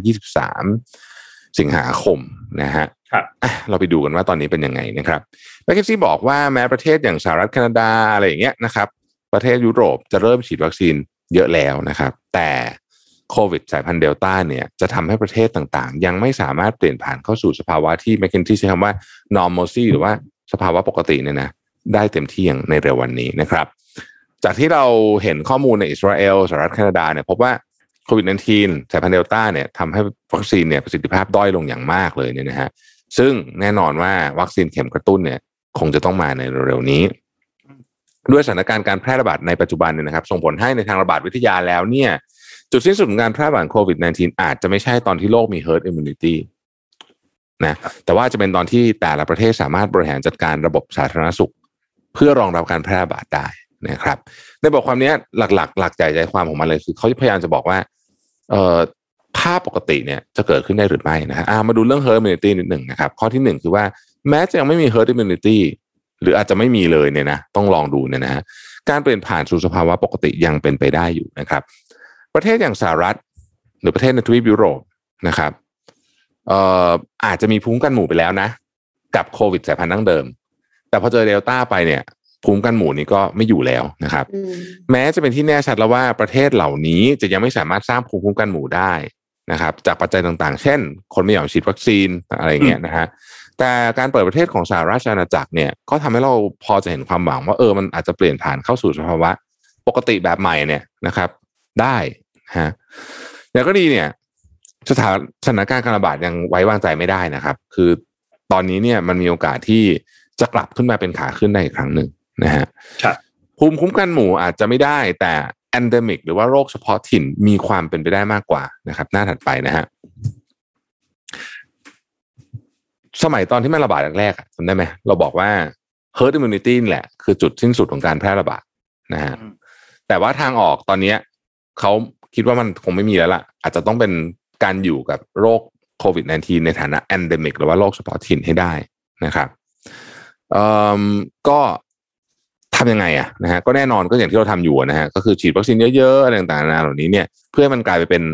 ไข้หวัดใหญ่ได้ สิ่งที่น่าสนใจคือตอนไปดูชาร์ตกันนะฮะในสหรัฐอเมริกาในช่วงที่มันลดลงไปต่ำมากๆ ก็คือช่วงเดือนอ่าภาพถัดไปฮะในช่วงเดือนของมิถุนากับกรกฎาเนี่ยนะถ้าเราให้ดูยอดเนี่ยนะ เออเส้นที่มันเป็นเส้นประปราเนี่ยคือคือโควิด ไอ้สีดำเนี่ยนะฮะทั้งสองชาร์ตนี่นะฮะคือไข้หวัดใหญ่ คนคนอเมริกันเป็นไข้หวัดใหญ่เยอะเหมือนกันนะเออนี่พี่เพิ่งเป็นความรู้ใหม่นะฮะแล้วก็แล้วก็เสียชีวิตเยอะเยอะไม่น้อยนะปีปีหนึ่งเนี่ยนะฮะคือจะจะดูว่าไข้หวัดใหญ่กับเอ่อโควิดเนี่ยมันมาคล้ายๆกันเลยไหม เอออ่าใช่ทรงมันมาคล้ายๆทรงมันใกล้กัน แม้ว่ามันจะสูงกว่านะคือโควิดสูงกว่าแต่ว่าทรงมันคล้ายกันนะฮะเพราะฉะนั้นเขาก็เลยมีความเห็นว่า เออมันเป็นไปได้เหมือนกันนะที่มันจะมาฟอร์มนี้นะครับ ในบทความนี้นี่แมคเคนซี่บอกว่าประเทศจะถูกแบ่งออกเป็นสามกลุ่มนะฮะกลุ่มที่เขาพูดถึงในประเทศเนี้ยก็คือเออในบทความเนี้ยเอ่ออเมริกา แคนาดา ยุโรป อิสราเอล อันนี้คือ high vaccination country อันนี้คือแบบที่หนึ่งนะครับเขาก็จะมีโอกาสเปิดประเทศอะไรได้เร็วกว่าคนอื่นนะฮะกลุ่มที่สองคือ case control case control เช่นสิงคโปร์นะฮะสิงคโปร์เนี่ยก็ชีวิตก็ปกติขึ้นแล้วนะฮะแม้ว่าตัวเลขผู้ฉีดวัคซีนอาจจะยังไม่เอ่ออาจจะอาจจะสูงหรือไม่สูงเนี่ยประเด็นประเด็นไม่ใช่ประเด็นตรงนั้นอย่างเดียวแต่มันประเด็นคือเขามีมาตรการระบบการควบคุมที่ดีนะฮะที่เขาออกมาเป็นคล้ายๆ กับเป็นแผนแม่บทเลยนะว่าประชาชนต้องทำยังไงบ้างนะครับกลุ่มนี้ก็ก็น่าจะเปิดประเทศได้สักต้นปี นะฮะอย่างสิงคโปร์เนี่ยต้นปี 2022 เนี่ยคาดว่าน่าจะเปิดประเทศได้แล้ว เขาเปิดประเทศได้แล้วนี่หมายถึงว่า อาจจะมีการมีมาตรการบางอย่างกับผู้เดินทางนะฮะเอ่อแต่ว่าน้อยอะเนาะครับเออพูดถึงเปิดประเทศขอขออนุญาตนิดนึงเพลินเมื่อคืนมีคนส่งมาให้นะครับเป็นแฟนรายการเราที่อังกฤษนะฮะตอนนี้เนี่ย นับตั้งแต่วันนี้เป็นต้นนี่ข่าวนี้ข่าวใหญ่เหมือนกันนะตั้งแต่วันที่สามสิบออกัส นะฮะครับประเทศไทยได้รับการเลื่อนสถานะจาก Amber List เป็น Red List เรียบร้อยแล้วนะครับเออฮะสี่ตีสี่ในวันจันทร์ที่สามสิบนี้นะฮะที่อังกฤษนะฮะเพราะฉะนั้นใครจะเดินทางไปอังกฤษตอนนี้เนี่ยต้องไปดูดีๆนะครับ ครับอะภาพสุดท้ายเมื่อกี้ขอไปยังไม่จบแทรกก่อนเฉย ภาพสุดท้ายเมื่อกี้เนี่ยนะครับ ก็เขาก็บอกว่า เออเนี่ย ความเสี่ยงต่อการต่อไอเชื้อกลายพันธุ์เนี่ยสูงมากนะครับ แล้วก็จะต้องมีการฉีดวัคซีนเพิ่มเติมแน่นอนเป็นการกระตุ้นนะครับ ซึ่งเรื่องนี้เนี่ยมันจะไปท้าทายเรื่องของระบบ supply chain ของวัคซีนของทั้งโลกนะฮะประมาณนี้นะฮะดีใจไหมครับ ได้ขึ้นเลื่อนขั้นแล้วฮะใช้คำว่าเลื่อนขั้นนี่จะดีเหรอคะน่าจะดี red โหมด list นะไปคะเรียบร้อยนะฮะไม่ใช่โปรโมทอืมเป็น red list ไปเรียบร้อยในวันจันทร์นี้นะฮะขอย้ำอีกครั้งหนึ่งนะครับ ใครกำลังเดินทางไปอังกฤษนะฮะไปดูดีๆเลยนะครับเรื่องนี้นะครับ อืมแล้วขอพามาที่เอ่อการประชุมของสบคชุดเล็ก เมื่อวานนี้นิดนึงครับวันที่ 26นะครับก็ที่เราบอกว่ามีการยับยับมาว่าจะมีการคลายล็อกดาวน์เนี่ยมีอะไรบ้างนะครับเมื่อวานนี้นายแพทย์เกียรติภูมิวงรจิตนะครับปลัดกระทรวงสาธารณสุขนะครับ ก็ได้มีการแถลงเกี่ยวกับเรื่องของการผ่อนคลายมาตรการนะครับ ก็บอกว่าคือตอนนี้เนี่ยในเรื่องของการล็อกดาวน์ในช่วง 4 สัปดาห์ที่ผ่านมาเนี่ยมีประสิทธิภาพลดการติดเชื้อได้ประมาณ 20-25% แต่ว่าการเสียชีวิตเนี่ยยังคงสูงอยู่ในกลุ่มผู้สูงอายุที่เป็นเอ่ออายุเกิน 60 ปีขึ้นไป แล้วก็กลุ่ม 7 โรคเสี่ยงนะครับตอนฉะนั้นตอนนี้ก็พยายามเร่งฉีดวัคซีนกลุ่มนี้อยู่ แล้วก็ภาพรวมตอนนี้ไทยน่าจะผ่านจุดสูงสุดไปแล้ว แต่ว่าก็ยังคงมีการระบาดอย่างต่อเนื่อง แล้วก็มีทิศทางแนวโน้มที่ค่อยๆ ลดลงแต่ยังไงก็ต้องขอความร่วมมือทั้งภาคประชาชนทั้งกิจการต่างๆ ให้ยัง คงมาตรการเหล่านี้ไว้อยู่นะครับ วันนี้เนี่ยจะมีการประชุมชุดใหญ่วันที่ 27 นะครับ โดยเรื่องของที่น่าจะมีการชงเรื่องมาตรการผ่อนคลายเนี่ยนะครับ ก็หนึ่งเลยคือเรื่องของมาตรการผ่อนปลนให้ร้านอาหารสามารถนั่งรับประทานในร้านได้นะครับ แล้วก็ลดระยะเวลาเคอร์ฟิวระยะเวลาเคอร์ฟิวจากเดิมที่เป็นสามทุ่มถึงตีสี่อาจจะลดลงหนึ่งชั่วโมงเป็นสี่ทุ่มถึงตีสี่แทนนะครับ แล้วก็ระบุว่าเรื่องของการ ให้นั่งรับประทานในร้านอาหารเนี่ยน่าจะมีสองส่วน ส่วนแรกคือร้านที่เป็นเปิดเครื่องเปิดเครื่องปรับอากาศเปิดแอร์เนี่ยนะครับ ก็จะอนุญาตให้นั่งรับประทานในร้านคิดได้เป็น 50%ของจำนวนที่นั่งในร้าน ส่วนร้านที่ไม่มีเครื่องปรับอากาศคือเป็น outdoor เนี่ยจะให้นั่งได้ 75%ของจำนวนที่นั่งในร้านนะครับ แล้วก็ต้องอยู่ภายใต้ของมาตรการสาธารณสุขที่เข้มงวดก็คือ พนักงานสวมหน้ากากตลอดเวลาห้ามตะโกนสั่งอาหาร ห้ามรวมกลุ่มกันห้าม ห้ามห้ามอยู่ใกล้กันเกินไป แล้วก็ต้องล้างมือด้วยเจลแอลกอฮอล์มีโซเชียลดิส a ทนซิ่งเนี่ยนะครับ ก็ต้องรอดูครับว่าในวันนี้เนี่ยนายกรัฐมนตรีซึ่งเป็นประธานการประชุมเนี่ยนะครับ จะลงมติเห็นชอบตามสบคชุดเล็กหรือเปล่า และจะมีการบังคับใช้เมื่อไหร่ ซึ่งทางด้านหลาย ๆ ฝ่ายก็คาดการณ์กันว่าน่าจะเริ่มต้นนั่นแหละครับ วันที่หนึ่งเดือนหน้านะครับ วันพุธนะครับ คิดว่าน่าจะมีการปรับเปลี่ยนเรื่องของนโยบาย หรืออย่างเร็วที่สุดเลยก็คือเริ่มวันจันทร์ที่จะถึงเลยนะครับ จะทำก็เริ่มวันจันทร์ซะเลยแล้วกันนะอ๋อแต่เขาอาจจะต้องเตรียมตัวไม่ได้เต็มไม่ได้ใช่คือสงสารลืมร้านลืมอาหารลืมมากค่ะเขาเขาอาจจะต้องบอกว่าหลายทีเรีแล้วกหลายคทีนแล้วมาอืมเรียกคนมาจากต่างจังหวัดต้องเตรียมตัวนิดนึงก็นั่นแหละครับ เดี๋ยวรอดูติดตามกันวันนี้ครับ อย่างที่บอกครับว่าย้ำอีกครั้งว่าทั้งหมดที่ที่ที่นนท์อ่านเมื่อกี้นี่เป็นเป็นข้อเสนอจากสบคชุดเล็กนะครับครับ ซึ่งเป็นชุดเล็กถูกครับเปลี่ยนได้นะถูกต้องแก้ได้อืมแต่ว่าต้องอันนี้โดยต้องสถิติแล้วเนี่ยใช่ก็ค่อนข้างที่จะตามนั้น ส่วนใหญ่ชุดเล็กชงว่าไงชุดใหญ่ก็จะใกล้เคียงกัน ไม่ไม่ได้ห่างกันมาก เพราะว่าจริง ๆ เข้าใจว่าสบคชุดเล็กเองเนี่ยเขาก็ทำงานใกล้ชิดกับชุดใหญ่มากครับๆจริงๆพี่ก็สงสัยตั้งแต่แรกว่าทำไมต้องมีสองชุด แต่ก็ช่างมันเถอะทำไม่เป็นไรครับนั่นแหละได้หมดอะตอนเนี้ยไปต่อครับพี่เขาบอกอ่านี่คุณมันจะมีหนังเรื่องใหม่ใน Netflix ที่ชื่ออะไรแบงคอกแบงคอกอะไรนั้นเดี๋ยวเดี๋ยวอ๋ออ๋ออ๋อชื่เห็นก่ละเอ๊ะแล้วเขาบอกว่าเดี๋ยวนะอยู่อยู่กรุงเทพอย่ารู้เรื่องเยอะอะไรประมาณเนี้ย tagline มันคืออะไรนะ ใช่ไหมหาก่อนหาก่อนหาก่อนหาก่อนพี่ชอบ tagline มากเลยอะอย่าเอออย่าชื่อเรื่อง Bangkok Bangkok Breaking Breaking อืมอืมอืมอืมอืมอืมอืม Bangkok Breaking นะครับยี่สิบสามกันยานี้ เอ๊ะหรือวันไหนวะอ๋อเดือนเออเดือนหน้า23กันค่ะยาเดือนหน้าเดือนหน้าครับ แสดงนำโดยคุณเวียแล้วก็คุณออมสุชาอ่านะฮะชอบชอบดูผู้ดูกำกับเนี่ยคือคุณก้องเกียรติโขมสิริแล้วก็มีปราบดาหยุดอ่าเป็นผู้จัดและผู้อำนวยการผลิตครับ คือตอนที่เขาบอกว่า เนี่ยอะไรนะอยู่กรุงเทพอยู่อยู่เมืองนี้อย่ารู้เยอะอะไรเนี่ยอื้อหือชอบมากเลยอะชอบประโยคนี้มากใช่ใช่ใช่ใช่ใช่นครเมืองหลวงอยู่เมืองนี้อย่ารู้เยอะเอออย่ารู้เยอะอะไรเขาบอกแล้วนะก็เชื่อๆบ้างเหนื่อยอยากดูแล้วอยากดูอยากดูน่าจะสนุกไหมน่าจะสนุกน่าจะสนุกอะไปเราไปต่อเรื่องอื่นเถอะค่ะนะครับตะกี้นี้นนท์พูดถึงเรื่องอาหาร เอ็มก็เลยจะมาคุยถึงเรื่องอาหารค่ะ แต่ว่าเป็นอาหารชนิดใหม่หมายความว่า ก็คือจะพูดถึงนมวัวที่ไม่ได้มาจากวัวค่ะ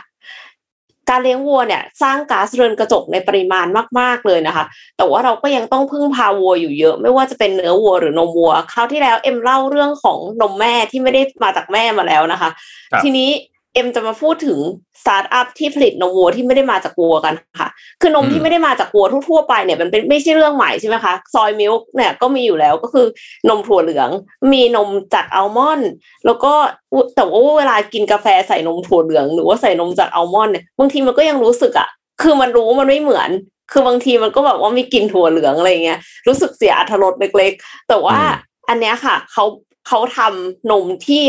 โปรตีนในนั้นนะเขาบอกว่าเหมือนกันในนมวัวเลย ในระดับโมเลกุลสตาร์ทอัพนี้ชื่อว่า Perfect Day ค่ะ Perfect Day เนี่ยคือเป็นสตาร์ทอัพที่ก่อตั้งขึ้นในปี 2014 ที่แคลิฟอร์เนียนะคะ โดยที่ผู้ร่วมก่อตั้งเนี่ยคนหนึ่งเป็น medical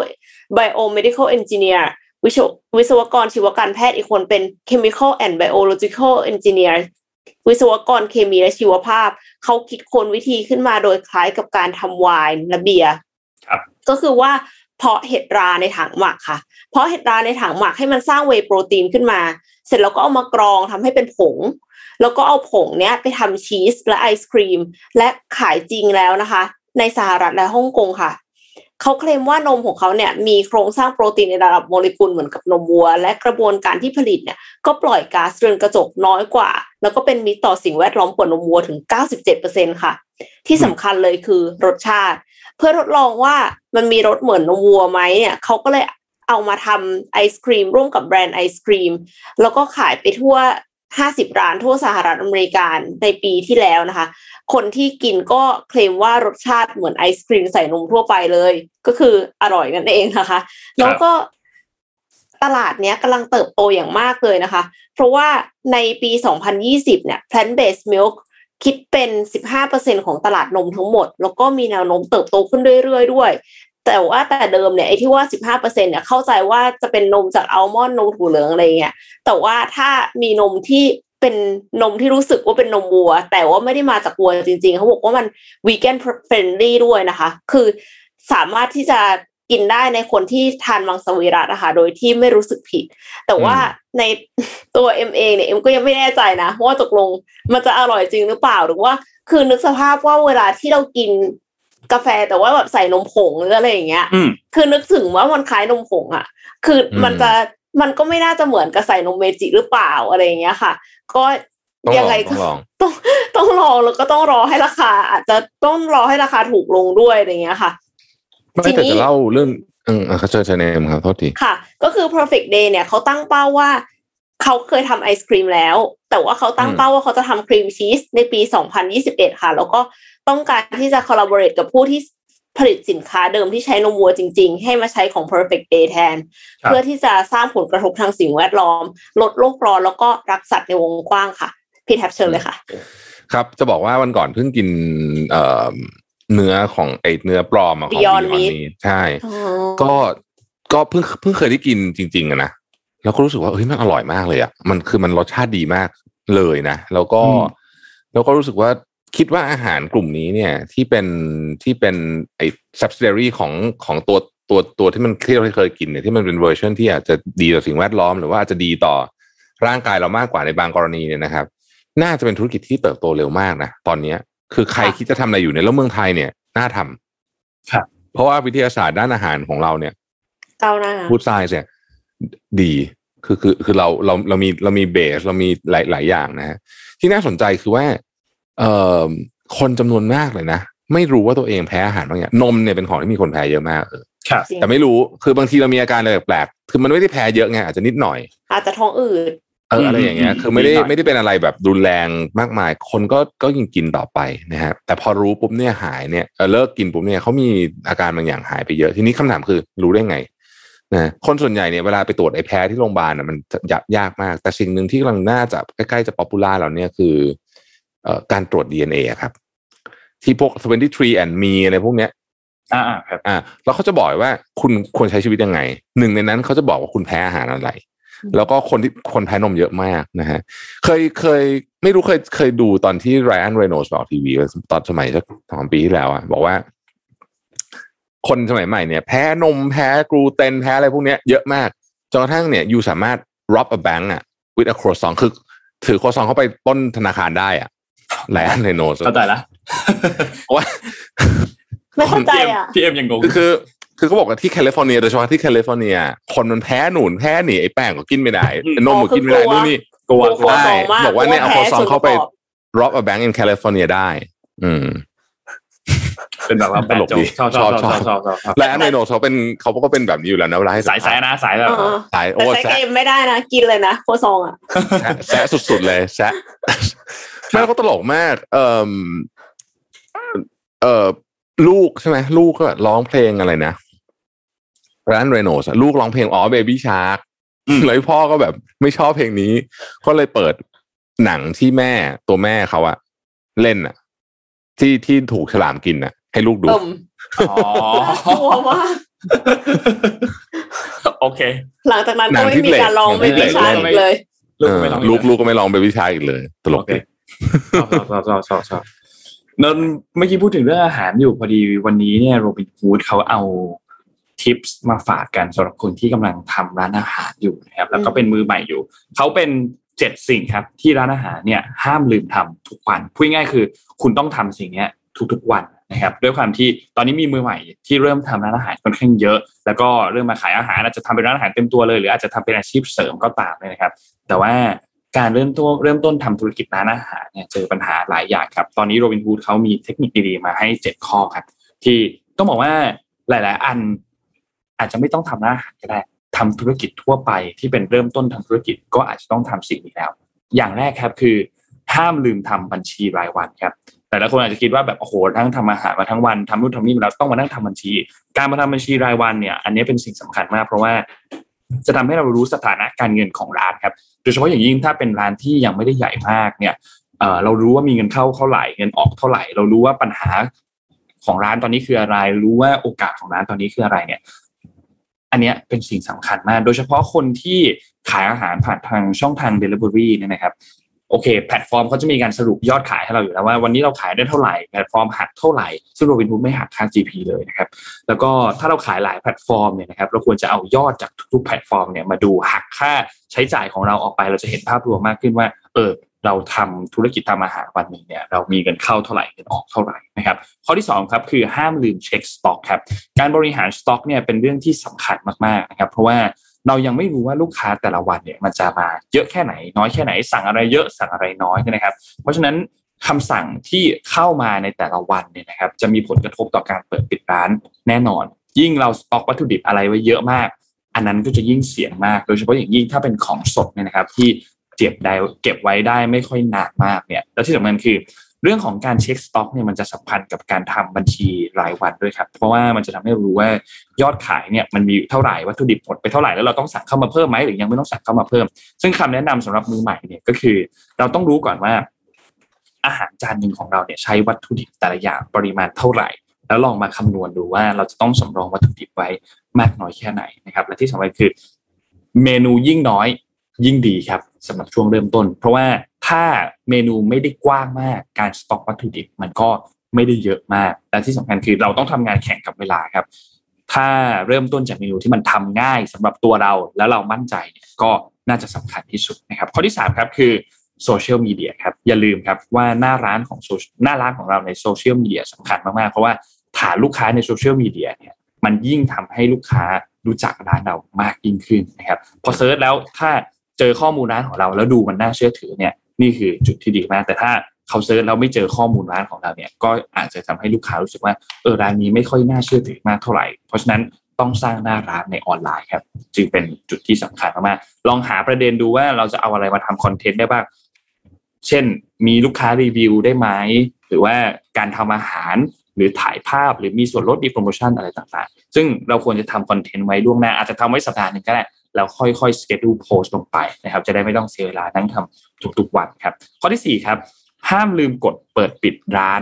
ในแอปพลิเคชันครับ วิธีคิดของลูกค้าเนี่ยคือเมื่อไหร่ก็ตามที่เขาเจอร้านอยู่ในแอปพลิเคชัน แล้วพบว่ามันเปิดอยู่เนี่ยแปลว่าเขาสามารถกดสั่งกินได้ แต่ว่าโรบินฮูดเขาไปพบสถิติอันหนึ่งครับเขาบอกว่าปัญหาเล็กๆ คือหลายๆ ร้านเนี่ยลืมกดเปิดปิดร้านในแอปพลิเคชันครับซึ่งเรื่องนี้ดูเหมือนจะไม่ได้มีผลอะไรมาก เพราะว่า ถ้ากดเราเปิดร้านอยู่แต่กดสั่งมาปุ๊บจริงเราปิดร้านไปแล้วแต่แค่ลืมกดเปิดปิดเนี่ยนะครับ ก็ลูกค้าก็แค่สั่งอาหารไม่ได้ไม่ใช่หรอแต่จริงๆแล้วมันส่งผลต่อความรู้สึกกับลูกค้ามากครับเพราะว่าถ้าลูกค้าสั่งอาหารแล้วปรากฏว่าจริงแล้วร้านนั้น ไม่ขายเนี่ยโอกาสที่ลูกค้าจะกลับมาสั่งอีกครั้งหนึ่งเนี่ยน้อยลงเยอะมากนะครับ เพราะฉะนั้นห้ามลืมเปิดปิดเลยครับเจ้าของร้านเนี่ยไม่ควรที่จะลืมเปิดปิดไม่ควรที่ลืมกดปิดร้านในเวลาที่ไม่ได้ทำการขายแล้วนะครับ ข้อที่5ครับการใส่ใจลูกค้าครับข้อนี้ก็คลาสสิกครับเวลาพูด ถึงเรื่องของการใส่ใจลูกค้าเนี่ยหลายๆคนอาจจะนึกถึงว่าเอ้ยทำอาหารให้อร่อยไหมแต่จริงๆแล้วเนี่ยมันมีกระบวนการมากกว่านั้นกว่าอาหารจะไปถึงมือลูกค้ากว่าที่จะลูกค้าจะได้ทานอาหารหรือว่าแพ็กเกจจิ้งอะไรต่างๆเนี่ยมันมีกระบวนการที่ต้องใส่ใจค่อนข้างเยอะครับ เรื่องของการนำ Data มาใช้การนำคอมเมนต์ต่างๆ ของลูกค้ามาพัฒนานะครับ เพราะฉะนั้นก่อนที่จะหมดแต่ละวันเนี่ยลองเอารายการของลูกค้าที่สั่งซื้อมาดูแล้วดูซิว่าลูกค้าบอกอะไร กับเราบ้งจากอาหารที่เราทำไปนะครับข้อที่6ครับห้ามลืมสำรวจความเคลื่อนไหวของเพื่อนร่วมวงการครับ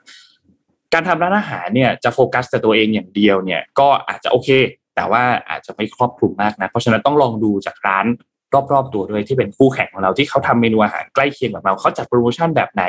มีคอนเทนต์แบบไหนหน้าร้านออนไลน์เขาทำยังไง มีท่าทีของลูกค้ายังไง เราเราต้องลองเอาตัวเองไปนั่งเป็นลูกค้าดูครับว่า ถ้าลูกค้าเห็นร้านเราเทียบกับร้านอื่นๆที่ ใกล้เคียงกันเนี่ยเขาจะซื้อไหมเขาจะสั่งของอาหารของเราเลยไหมหรือเขาจะไปสั่งของคนอื่นนะครับ และสุดท้ายครับคือการให้กำลังใจไม่ว่าจะเป็นทั้งตัวเองแล้วก็ทีมงานครับการทำธุรกิจไม่ว่าจะเป็นธุรกิจอะไรก็ตามโดยเฉพาะอย่างยิ่งร้านอาหารเนี่ยท้าทายมาก บางวันขายได้เยอะมาก บางวันอาจจะขายไม่ออกเลยก็มีนะครับ เพราะฉะนั้น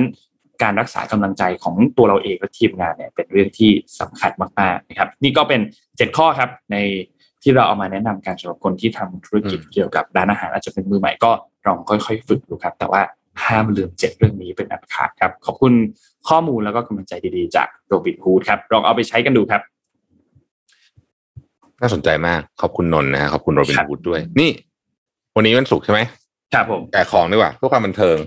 นะฮะอ่าอันนี้นอกสคริปต์นะไม่มีนัดแจกของไม่นะมีไม่มีไม่มีไม่มีอยากแจกอยากกอายแจแจกกนะฮะ วันนี้จะเป็นวันที่ศรีจันทร์เปิดตัว Product ใหม่นะครับ ชื่อ Super Coverage Foundation นี่อยู่ในอยู่นี่นี่เป็นอันนี้เป็นเวอร์ชันของร้านสะดวกซื้อก่อนนะฮะจะเปิดตัวร้านสะดวกซื้อก่อน มีแป้งแล้วก็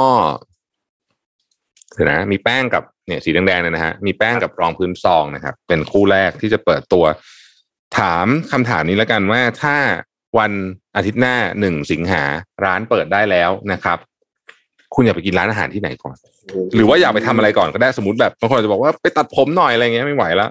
หรือว่าอยากจะไปทำหน้าร้านอาหารเปิดแล้วไปตัดผม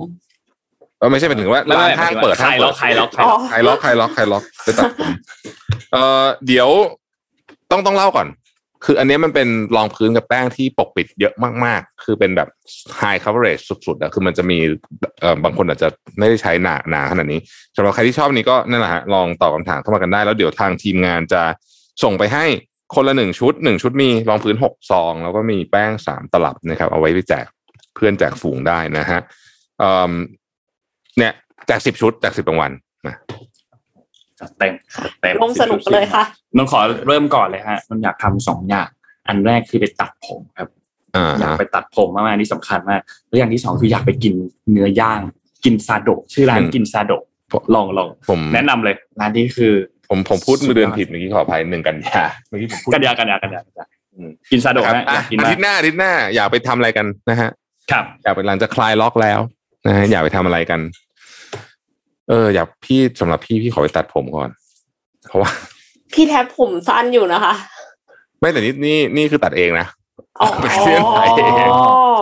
มันจะคือถ้าดูใกล้ๆจะเห็นว่ามันมันค่อนข้างไม่ค่อยเป็นทรงเท่าไหร่ครับ แล้วก็อยากไปวิ่งที่สวน แล้วก็อ๋อใช่ใช่อยากไปวิ่งที่สวน อยากไปกินปิ้งย่าง อยากไปนั่งทำงานที่คาเฟ่ค่ะอ๋อนะเออนะโอ้เราคิดถึงชีวิตชีวิตแบบนี้เหมือนกันนะวันก่อนมีใครพูดนะบอกว่า คือมนุษย์เราไม่ได้ต้องการแค่อยู่รอดปลอดภัยแบบ อยู่เฉยๆเก็บตัวอย่างนี้ไม่ไม่ไม่ได้นะมันต้องอยากออกไปใช้ชีวิตด้วย ใช่ค่ะอยากไปวิ่งอยากไปวิ่งสวนสาธารณะเนี่ยต้องเปิดแล้วล่ะเพราะว่ามันไม่มีอะไรสวนสาธารณะแทบไม่เคยมีเคส ก็มันเอาดอด้วย เอาดอด้วยใช่อะพาทุกคนไปที่เมียนมาหน่อยนะฮะครับ คือที่เมียนมาเนี่ย ตอนนี้มันก็มีหลายประเด็นที่ที่เขากังวลกัน แต่ว่าไอ้ประเด็นเรื่องของยาเสพติดเนี่ยนะฮะ มีรายงานจาก Financial Times Big Read นะฮะคอลัมน์โปรดของของของพี่เลยเนี่ยนะฮะก็คือว่าเขาพูดว่าการรัฐประหารในเมียนมาเนี่ยส่งผลต่อการเพิ่มขึ้นของการค้ายาเสพติดอย่างไรบ้างนะครับ เราไปดูกันค่อยๆดูทีละอันนะฮะคือจริงๆต้องบอกว่าก่อนรัฐประหารเองเนี่ยเมียนมาก็ถูกนานาชาติมองว่าเป็นประเทศที่มีปัญหาด้านยาเสพติดอยู่แล้วนะครับ แล้วก็เป็นแหล่งผลิตยาเสพติดขนาดใหญ่นะครับเอ่อตอนที่นางองซานซูจีเนี่ยขึ้นมาเป็นรัฐบาลตอนนั้นเนี่ยก็ มีการออกนโยบาย เรื่องนี้เป็น national agenda เลยนะฮะ national drug policy นะครับก็พยายามจะควบคุมเรื่องของยาเสพติดอย่างไรก็ตามเนี่ยการรัฐประหารของพลเอกวโสมินออนไลน์เนี่ยก็ทำให้เรื่องเนี้มันแย่ลงไปนะครับทำไมถึงแย่ลงนะฮะเราไปดูภาพถัดไปกันนะครับ คือหลังจากรัฐประหารเนี่ยมันเกิดอย่างนี้ขึ้นครับตำรวจหลายนายเนี่ยถูกย้ายจากหน่วยปราบปรามยาเสพติดนะฮะมาปราบจราจรแทนอืมอืมนะ ก็แล้วก็ นักการทูตจำนวนมากก็บอกว่าคณะรัฐประหารไม่ได้สนใจเรื่องภาพลักษณ์หรือว่าความน่าเชื่อถือเพราะถ้าสนใจคงไม่ทำรัฐประหารเออก็ก็ถูกนะฮะแต่กลับสนใจเรื่องรายได้และอำนาจก็เลยทำให้มีการกระทำผิดกฎหมายมากขึ้นนะครับและจากการบริหารประเทศที่ไม่มีประสิทธิภาพส่งผลให้เกิดคอร์รัปชันมากขึ้น ตัวอย่าง ในสมัยขององซานซูจีเนี่ยได้ติดตั้งเครื่องสแกนรถบรรทุกนะฮะซึ่งในยุคเออคณะรัฐประหารเนี่ยเครื่องสแกนก็ยังเปิดนะ แต่ว่าหากจ่ายสินบนเจ้าหน้าที่รถบรรทุกก็ผ่านไปได้โดยที่ไม่ต้องสแกนนั่นเองนะครับครับ ผลกระทบเรื่องนี้เนี่ยนะครับ UNODC ออกมาระบุว่าในปี 2021 เนี่ย มีการยึดยาเสพติดในภูมิภาคเอเชียตะวันออกเฉียงใต้เนี่ยได้มากกว่าทั้งปีก่อนและปีก่อนหน้านะฮะเอ่อมีการยึดยาเสพติดครั้งใหญ่เนี่ยถึง 87 ครั้งคำว่าครั้งใหญ่เรียกว่าอะไรครั้งใหญ่คือต้องนับยาบ้าเนี่ยหนึ่งล้านเม็ดถ้าเป็นยาไอซ์ยาเคเฮโรอีนเนี่ยมากกว่าร้อยกิโลกรัม นะฮะทีนี้ผลกระทบต่อการผลิตยาเสพติดต่อภูมิภาคเอเชียตะวันออกเฉียงใต้เนี่ยแม้จะยึดยาเสพติดได้มากขนาดนี้ แต่ว่า demand ก็ยังคงสูงอยู่นะฮะขออภัยครับ supply เอ่อ demand ยังสูงอยู่ขออภัยนะฮะแล้วมันมีประเด็นที่น่าสนใจคือราคาของยาเสพติดเนี่ย มันลดลงอย่างมากนะฮะในปี 2020 เนี่ยยาไอซ์หนึ่งกรัมอยู่ประมาณสักพันถึงสองพันบาทนะฮะปี 2021 เนี่ยเหลือประมาณสักห้าร้อยถึงหนึ่งพันบาทเอ่อยาบ้าเองเนี่ยสมัยก่อน ตอนเนี้ย ตอนนี้ห้าสิบาท ก่อนหน้านี้ประมาณห้าห้าสิบถึงหนึ่งร้อยแต่มันก่อนหน้านี้มันเคยเม็ดละสามสี่ร้อยก็มีนะสมัยก่อนนู้นเลยนานๆแล้วนะครับ ผลกระทบเรื่องนี้เนี่ยนะฮะราคายาเสพติดผลิตมากขึ้นนะครับ ก็ราคาก็ตกต่ำนะฮะแล้วก็ผู้พ่อค้ายาเสพติดมองว่านี่เป็นโอกาสที่จะเจาะตลาดลูกค้ารายใหม่ โดยใช้ราคาเป็นเครื่องจูงใจ นะครับ นอกจากนี้เนี่ยบรรดาผู้ผลิตยาเสพติดได้หันไปผลิตยาไอซ์มากขึ้น เพราะผู้เสพสามารถติดได้ง่ายกว่า และขายได้ในราคาดีกว่า โดยเราจะสามารถเห็นได้จากการที่ประเทศต่างๆ ในเอเชียตะวันออกเฉียงใต้เช่นเวียดนาม สิงคโปร์พวกนี้ยึดยาไอซ์ได้มากขึ้นนะครับผลกระทบต่อประเทศไทยเป็นยังไงบ้างนะฮะประเทศไทยรับผลกระทบอย่างมาก เพราะเราเนี่ยเป็นเส้นทางเห็นข่าวกันใช่ไหมเป็นเส้นทางขนส่งยาเสพติดไปสู่ประเทศปลายทางออสเตรเลีย นิวซีแลนด์เกาหลีใต้ญี่ปุ่น รัสเซียสหรัฐ ฮ่องกงอะไรพวกนี้ผ่านเราหมดนะฮะรวมไปถึงในยุโรปด้วยนะครับ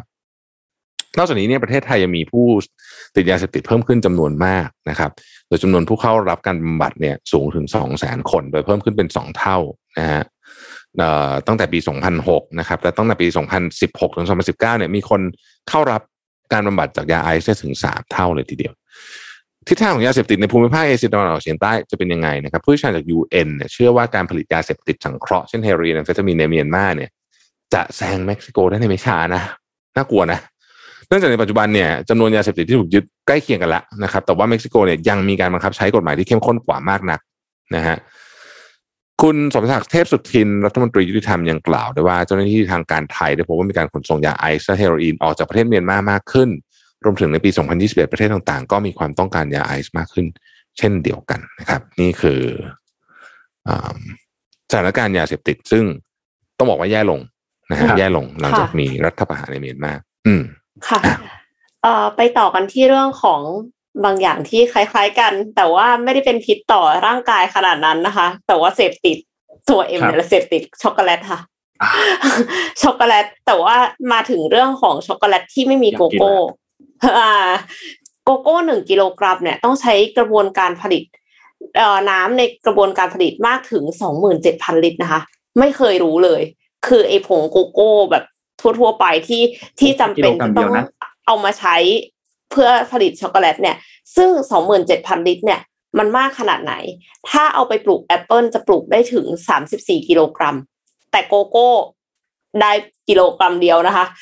และในบางประเทศการปลูกและบรรจุเอ่อ การปลูกและแปรรูปโกโก้เนี่ยก็ใช้แรงงานเด็กด้วย นอกจากนั้นในประเทศอย่าง Ivory Coast กานาเอกวาดอร์เปรูเนี่ยโกโก้ยังทำให้เกิดการถางป่า คือถางป่าเพื่อที่จะมาปลูกโกโก้เนี่ยเยอะมากนะคะ ฟังดูก็ไม่เป็นพิษต่อสิ่งแวดไม่เป็นมิตรต่อสิ่งแวดล้อมเลย แต่ว่า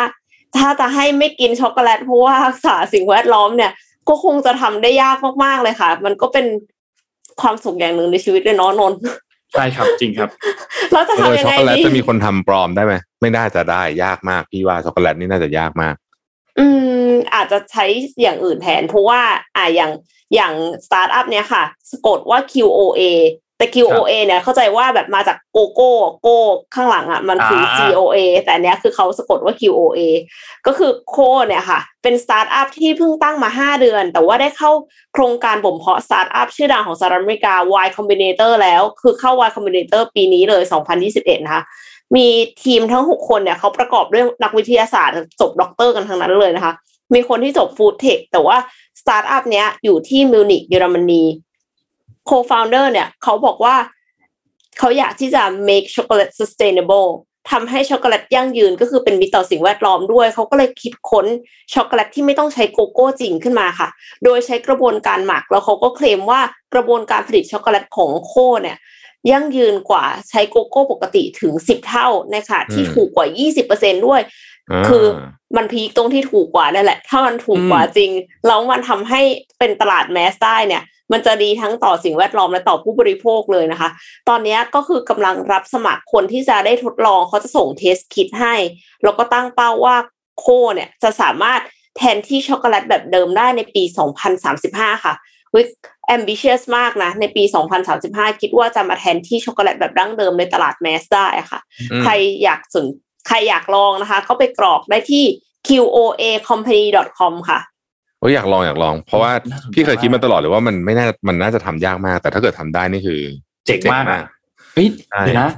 ไอตัวเรื่องโกโก้เนี่ยมันนนเคยได้ยินว่า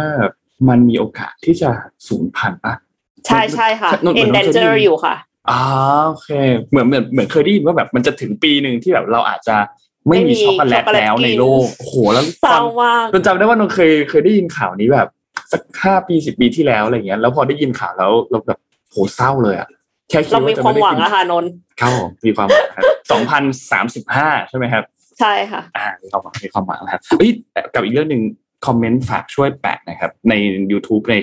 ใน Facebook ก็ได้เดี๋ยวนนไปตามอ่านมีร้านช็อกโกแลตอะไรบ้างที่อร่อยอร่อยตอนเนี้ยที่แบบสั่งมากินที่บ้านได้อะอยากกินช็อกโกแลตอร่อยอร่อยลองลองแบบ ช็อกโกแลตร้อนอะไรอย่างงี้ป่ะหรือว่าไม่ไม่ไม่หมายถึงว่าช็อกโกแลตแบบช็อกโกแลตเป็นบราวน์อ่าเป็นขนมเลยอะเออช็อกโกแลตแบบเป็นสแน็คอะเออเออลองลองลองแปะแปะเปิดวาร์ปให้หน่อยครับเดี๋ยวลองหาหน่อยเอาตัวเลขขึ้นมาดูนิดนึงไหมฮะอ่าได้ขครัอบตัวเลขขึ้นมาดูนิดนึงตัวเลขมาละนะครับ ก็ วันนี้เรียกยี่สิเรียบกว่าอะไรเดียเรียกว่าเจ็ดทรงเหรอสองร้อยเจ็ดสิบเอ่อมีผู้ติดเชื้อหนึ่งหมื่นแปดพันเจ็ดร้อยสองคนนะฮะเสียชีวิต สองร้อยเจ็ดสิบสามคนต้องขอแสดงความเสียใจกับครอบครัวผู้เสียชีวิตด้วยนะฮะครับ เออ ผู้ติดเชื้อเพิ่มอันนี้ยังไม่รวม ATK นะครับยังไม่รวม ATK ยังไม่รวมไอ้ ATK ตัวเลขนี้ไม่รวม ATK นะฮะต้องไปดูไอ้อันใหญ่อะที่เป็นชาร์ตที่มันมีตัวเลขเยอะๆอันนั้นน่าจะเห็นชัดเจนมากขึ้นนะฮะนี่ต้นก่อนมีคนพูดแล้วพี่ก็เออ มันจริงนะตอนนี้เนี่ยผู้เสียชีวิตจากโควิด เท่ากับเครื่องบินตกทุกวันเลยนะวันหนึ่งอะอืมประมาณนะค่ะ อืม เยอะมากเยอะมากเยอะมากจริงๆแต่ก็ต้องบอกว่าผู้เสียชีวิตที่เราเห็นเนี่ยนะครับ เป็นย้อนหลังถูกไหมเพราะว่าคือหมายถึงว่า มันเป็นตัวเลขที่สะท้อนการติดเชื้อย้อนหลังกลับไปอย่างน้อยก็ต้องมีสักสองอาทิตย์อะอืม ครับ ก็มันมันก็น่าจะยังสูงอยู่ไปสักระยะหนึ่งอะนะครับนนพามาดูอีกที่หนึ่งครับที่สหรัฐครับ ตอนนี้เนี่ยทางด้านของธนาคารกลางสหรัฐเนี่ยนะครับเขามีการประชุมประจำปี นะครับที่เมืองแจ็กสันโฮลครับในรัฐไวโอมิงนะครับซึ่งก็จะมีการประชุมสองวันวันที่ 26 กับวันที่ 27 ก็คือวันนี้นะครับ เพราะฉะนั้นสิ่งที่ทุกคนติดตามอยู่ตอนนี้เนี่ยก็คือการออกมาแถลงของเจอโรมพาวเวลครับประธานเฟดซึ่งน่าจะมีการแถลงในวันนี้วันที่ 27เนี่ยนะครับ ประเด็นสำคัญที่มีการประชุมในวันนี้เนี่ยหัวข้อหลักๆ เลยก็คือ หนึ่งเลยคือเรื่องของการส่งสัญญาณว่าจะลดปริมาณการซื้อพันธบัตรรัฐบาลสหรัฐหรือพูดง่ายๆคือการทำ QE รายเดือนเนี่ยนะครับแล้วก็ช่วงระยะเวลาที่เฟดเนี่ยจะปรับขึ้นอัตราดอกเบี้ยนะครับอันนี้เป็นไฮไลท์สำคัญมากๆที่ต้องรอเจอโรมพาวเวลออกมาแถลงเลย เพราะว่าหลังจากที่เขาประชุมกันสองวันนั้นเนี่ยปกติก็จะมีประธานเฟดนั่นแหละออกมาแถลง โดยนักวิเคราะห์เขาเชื่อกันว่า ตอนนี้เนี่ยเอ่อเจอโรมพาวเวลอาจจะยังไม่ได้มีการเปิดเผยเปิดเผยเรื่องของ roadmap เรื่องเกี่ยวกับว่าจะลด QE เพิ่ม QE roadmap ในสองเดือนหลังจากนี้เรื่องของการลดอัตราดอกเบี้ยอาจจะยังไม่ได้มีการเปิดเผย roadmap อันเนี้ยมากเลยในเรื่องลงรายละเอียดนะครับ แล้วก็พาเวลน่าจะพูดถึงเกี่ยวกับเรื่องของการฟื้นตัวของเศรษฐกิจสหรัฐว่าเขามีความเชื่อมั่นว่าเศรษฐกิจของสหรัฐจะมีการฟื้นตัวได้นะครับ แล้วก็น่าจะยังไม่มีการเปลี่ยนแปลงนโยบายใด ๆ ในการประชุมครั้งนี้ครับ แล้วก็น่าจะมีคำถามครับที่แน่นอนคุณจรมน่าจะถูกถามแน่นอนก็คือเฟดเนี่ยจะลดอัตราดอกเบี้ยเมื่อไหร่ นะครับ โดยเขามีการคาดการณ์กันว่าน่าจะมีการปรับในช่วงเดือนพฤศจิกาหรือเปล่า แล้วก็ผู้เชี่ยวชาญอีกด้านหนึ่งก็บอกว่าอาจจะมีการส่งสัญญาณลด QE ในช่วงการประชุมในเดือนกันยายนอีกทีหนึ่งนะครับเพราะฉะนั้นก็ต้องรอข้อมูลอัปเดตเกี่ยวกับเรื่องของด้านตลาดแรงงาน แล้วก็ระดับตัวเลขเงินเฟ้อด้วยว่าเป็นไปตามที่เฟดคาดการ์หรือเปล่านะครับเดี๋ยวยังไงวันจันทร์เราน่าจะมาพูดสรุปกันให้ฟังอีกทีหนึ่งว่าสุดท้ายแล้วคุณเจอร์มพาวเวลออกมาแถลงหลังจากการประชุมสองวันว่าอย่างไรบ้างครับ อืม แต่ว่าเมืองแจ็กสันโฮลเนี่ย เป็นเมืองที่สวยมากนะ เป็นหนึ่งในเมืองที่สวยที่สุดที่พี่เคยไปมาเลยนะ สวยมากเมืองแจ็กสันโฮลเนี่ย มันไม่ได้ดังในหมู่นักท่องเที่ยวป่ะคะเอ็มไม่เคยได้ยิน อาจจะไม่อาจจะไม่ดังมาก มันคือเข้าใจถ้าถ้าจำไม่ผิดเนี่ยมันคือทางขึ้นอุทยานแห่งชาติ มันเป็นเมืองก่อนขึ้นอุทยานแห่งชาติเยลโลสโตนเอาไว้เลยนะแป๊บนึงอ๋อ ไม่ได้เคยไปเยลโลสโตนคิดว่าคิดว่าเออ ใช่เออเดี๋ยวนะเยลโลสโตนใช่ คือเป็นทางขึ้นนะเป็นสวยสวยมากเป็นแบบ scenery นี่คืออลังการสุดๆ สวยจริงๆเป็นเป็นที่ที่แบบถ้ามีโอกาสควรไปฮะสวยมากสวยมากจริงเซิร์ชแล้วเห็นแล้วเป็นแบบว่าภูเขาแบบสูงอืมสูงสวยมากสวยมาก แล้วแบบโรงแรมเลยน่ารักมากที่เนี้ยเมืองเนี้ยน่ารักเป็นเป็นเมืองที่แบบ จะจะปักหมุดไว้ว่าจะกลับไปอีกครั้งหนึ่งเพราะเคยไปมากตอนเด็กเคยไปตอนเด็กขนาดนั้น ตอนนั้นยังไม่ได้แบบชื่นชอบธรรมชาติมากยังรู้สึกว่าเฮ้ยมันสวยมากอลังการ ตอนนี้คงจะ appreciate มากขึ้นดี แต่เขาเพิ่งรู้ว่าเขาจัดประชุมใหญ่ ๆ กันขนาดนี้ที่นี่เพราะว่าเท่าที่จำได้มันไม่ได้เป็นเมืองใหญ่มากนะมันก็เป็นเมืองมาไซส์แต่นานแล้วพี่ไปน่าน่าจะมียี่สิบสามยี่สิบกว่าปีแล้วค่ะ เอ่อพาไปเที่ยวทริปกันบ้างค่ะไหนๆพี่แท็บก็พูดถึงซะบอกว่า อยากจะไปเที่ยวแล้วนะอืมแต่ว่าขอไปเที่ยวทริปที่สวนสนุกก่อนนะคะ ที่ Universal Studio เปยจิงค่ะ ก็เตรียมต้อนรับแขก VIP หนึ่งกันยายนนี้แล้วนะคะ ก็เลยอยากจะชวนมาชมสวนสนุก Universal Studio ค่ะ ซึ่งอยู่ 32 กิโลเมตรห่างจากกรุงปักกิ่งเมืองหลวงของจีนนะคะ ด้วยขนาด 297 เอเคอร์เนี่ย ก็เลยทำให้เป็น Universal Studio ที่ใหญ่ที่สุดในโลกค่ะ ใช้เวลาก่อสร้างราว 6 ปี ใช้งบการก่อสร้างไป 50,000 ล้านหยวน แล้วก็หรือราว 250,000 ล้านบาทเนี่ยนะคะกำลังจะเปิดให้แขก VIP ที่ได้รับเชิญเนี่ยเข้าในวันที่ 1 กันยายนนี้ อันนี้คือภาพจริงนะคะแต่ว่าเดี๋ยวจะขอขอคลิปที่เป็นคลิป Official ของ Universal Studio คือเขาจะบอกเลยว่า 7 area 7โซนของ theme park เนี่ยมีอะไรบ้าง นอกเหนือจากช้อปปิ้ง area แล้วก็เอ่อสองโรงแรมหรูแล้วอะค่ะ เราจะฟังเสียงไปพร้อมๆกันเลยด้วย ขอครับขอคลิปอันอันอันของ Universal Studio นะ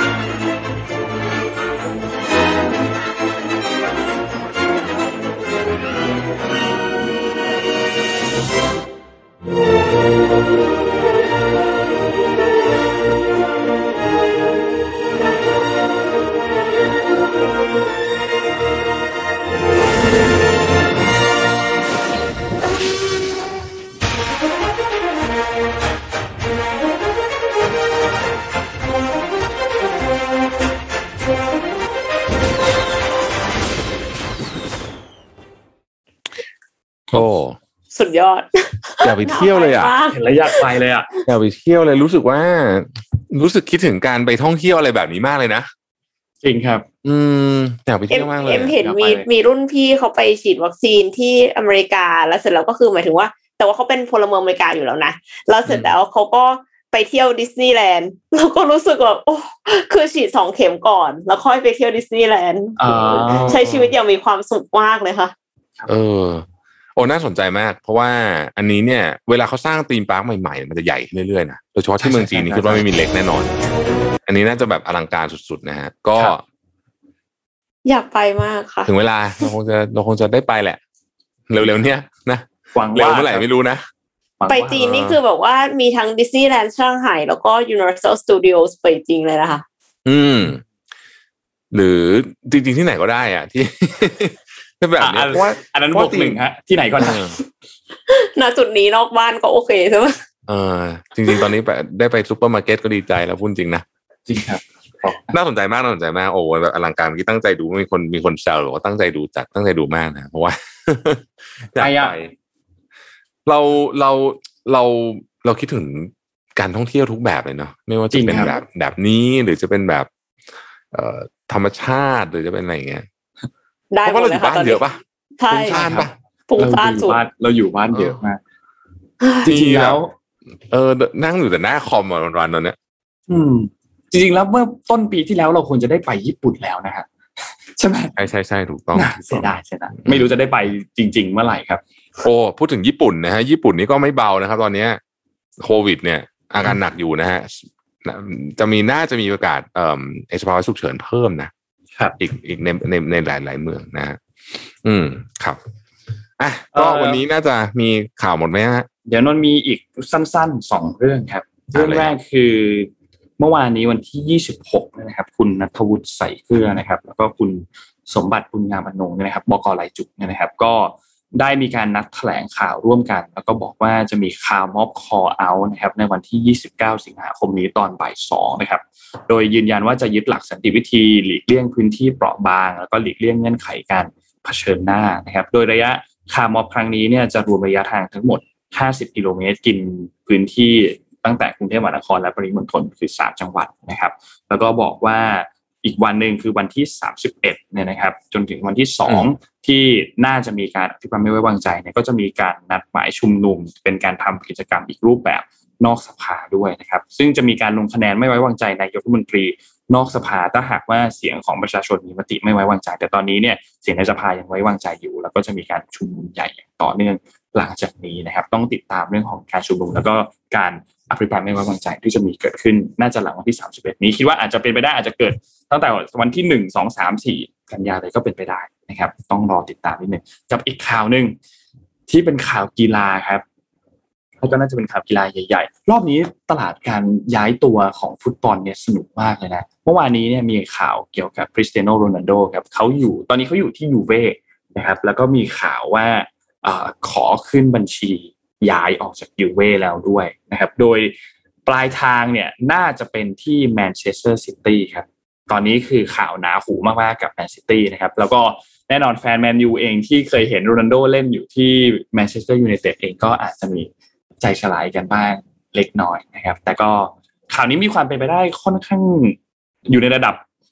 เกิน50%ละอืมว่าโรนัลโดจะย้ายเนี่ย แต่ว่าปลายทางจะเป็นแมนเชสเตอร์ซิตี้จริงๆเนี่ยที่เป็นข่าวหรือเปล่า อันนี้น่าสนใจ เพราะว่ากลับกลับมาอังกฤษยังไม่พอกลับมาเมืองแมนเชสเตอร์ด้วยเหรอ แต่เป็นแมนเชสเตอร์ที่ ไม่ใช่ยูไนเต็ดนะอ่าใช่หมายเป็ถึนงแมว่านเชกลัสบเตอมาร์ที่อังเป็นกฤษซิตี้นะแล้วก็มาแมนเชสเตอร์ซิตี้เป็นทีมเรียกว่าอะไรนะคู่คู่กัดกันเลย ในเมืองเลยอะอืมคู่กับในเมืองเลยนะครับ ก็น่าติดตามครับเพราะฉะนั้นข่าวนี้น่าติดตามมากเพราะว่าโอ้เอ่อ City ดาร์เองบี้ก็แมตช์ต่อไปน่าจะสนุกมากถ้ามาครับจริงอืมซิตี้เองก็หากองหน้าอยู่ด้วยเหมือนกันครับ เพราะว่าหลังจากที่พลาดตัวแฮร์รี่เคนจากสเปอร์ไปทำให้ตอนนี้ก็ เบนเข็มหากองหน้าอยู่ ในตลาดตอนนี้ก็เหลืออยู่ไม่กี่คนครับ ที่พร้อมจะย้ายอืมตอนนี้โรนัลโดเองก็จริงเป็นหนึ่งในจริง ๆ ระดับนี้เนี่ย เบอร์นี้เนี่ยนะ มาเนี่ย แค่พวกค่าสปอนเซอร์ค่าอะไรเนี่ยก็พี่ว่าก็จะคุ้มค่าตัวแล้วนะมาขายเสื้อก็คุ้มค่าค่าตัวขายแล้วครับเสื้อค่านู่นนี่ ดูอะไรดูแบบอย่างเนี้ยเมสซี่ตอนย้ายไปเอ่อปารีสนี่ก็โอ้โหขายเสื้อเออแหลกลานครับ ใช่ใช่เพราะว่าแหม ธุรกิจนี้มันใหญ่มากนะธุรกิจฟุตบอลเนี่ย มันเป็นของที่คนยอมจ่ายเงินเยอะด้วยครับค่าลิขสิทธิ์ถ่ายทอดอะไรพวกนี้นะโอ้ใช่ใช่แต่ถ้ามาเนี่ยโอ้โหน่าติดตอนตามแข่งมากครับนัดแรกกับแมนยูนี่ยังนึกสภาพอยู่ว่าสมัแล้ยวก่อถ้านยิงด้วยเนี่ยนะเออมีโอกาสด้วยนะจะยิงด้วยนะมีโอกาส เอาเป็นว่ารอดูครับ ตลาดรอดูของรอดูอะพรีก็ตลาดการซื้อขายจะปิดวันที่ 31 ครับ ถ้าตามเวลาไทยเนี่ยคือตีห้าของวันที่ หนึ่งกันยาครับ อืมตีตีห้าห้าคนที่หนึ่งกันยาก็คือรอดูครับตลาดปิดจะปิดในช่วงเวลาตอนนั้ก็นวันนั้นก็จะมีความเคลื่อนไหวเยอะนิดนึงถูกไหมฮะเขาจะถูกต้องลากกันไปถึงวันนั้นใช่ไหมใช่ครับอืมเขาก็จะแบบว่า โอ้โห เยอะอะวันนั้นวันนั้น วันนั้นจะเป็นวันที่มีอ่ามูลค่าการซื้อขายรวมทั้งตลาดเนี่ยเยอะที่สุดเพราะว่าต่างฝ่ายต่างเร่งทำเอกสารลากกันไปจนวันสุดท้ายใช่อืมรอติดตามเลยครับ เรื่องนี้น่าน่าจะสนุกครับ อืมค่ะเอ่อ มีมีข่าวพาราลิมปิกนิดนึงค่ะ สั้นๆ ค่ะใช่ใช่ใช่ขอแสดงความยินดีกับนักกีฬาวีลแชร์ฟันดาบนะคะ คุณแววสายสุนี สร้างความภูมิใจให้กับคนไทยค่ะ คว้าเหรียญทองแดงประเภทเอเป้ class B ในกีฬาพาราลิมปิกเกมโตเกียว2020 ค่ะ อืมขอนี่แสดพางควารามลิยินมดีปิด้กวยนี่ใครขึ้นนำอยู่นะครับ เดี๋ยวนะหนุ่มช่วยดูอันนี้ไม่ได้ ขอเดาก่อนนะ เดาก่อนนะ น่าจะเป็นจีน อะจีนจริงด้วย ตอนนี้อ่าพาราลิมปิกเนี่ยสอันหดับรัหฐนึ่งเป็นไงคะอันดับหนึ่งคือจีนครับมี23เหรียญนะครับ8เหรียญทองนะครับ แล้วก็อันดับ2คือ Great Britain ครับมี6เหรียญทองครับรวมเหรียญคือ17เหรียญนะครับ อันดับ3คือ RPC ครับมี6เหรียญทอง อันดับ4เป็นออสเตรเลีย6เหรียญทอง แล้วก็อันดับ5คือเนเธอร์แลนด์มี5เหรียญทองครับ อืมนั่นแหละครับครับ ก็รอติดตามครับให้กำลังใจให้นักกีฬาไทยด้วยนะฮะวันนี้คิดว่าน่าจะครบถ้วนไหมครับ น่าจะครบถ้วนนะครับอ่าน่าจะครบถ้วนแล้วนะคอะรับวันนี้คุยชวนคุยเล่นชวนคุยเล่นว่า คิดได้ว่าครับคิดว่า เอ่อเปิดเมืองแล้วจะมี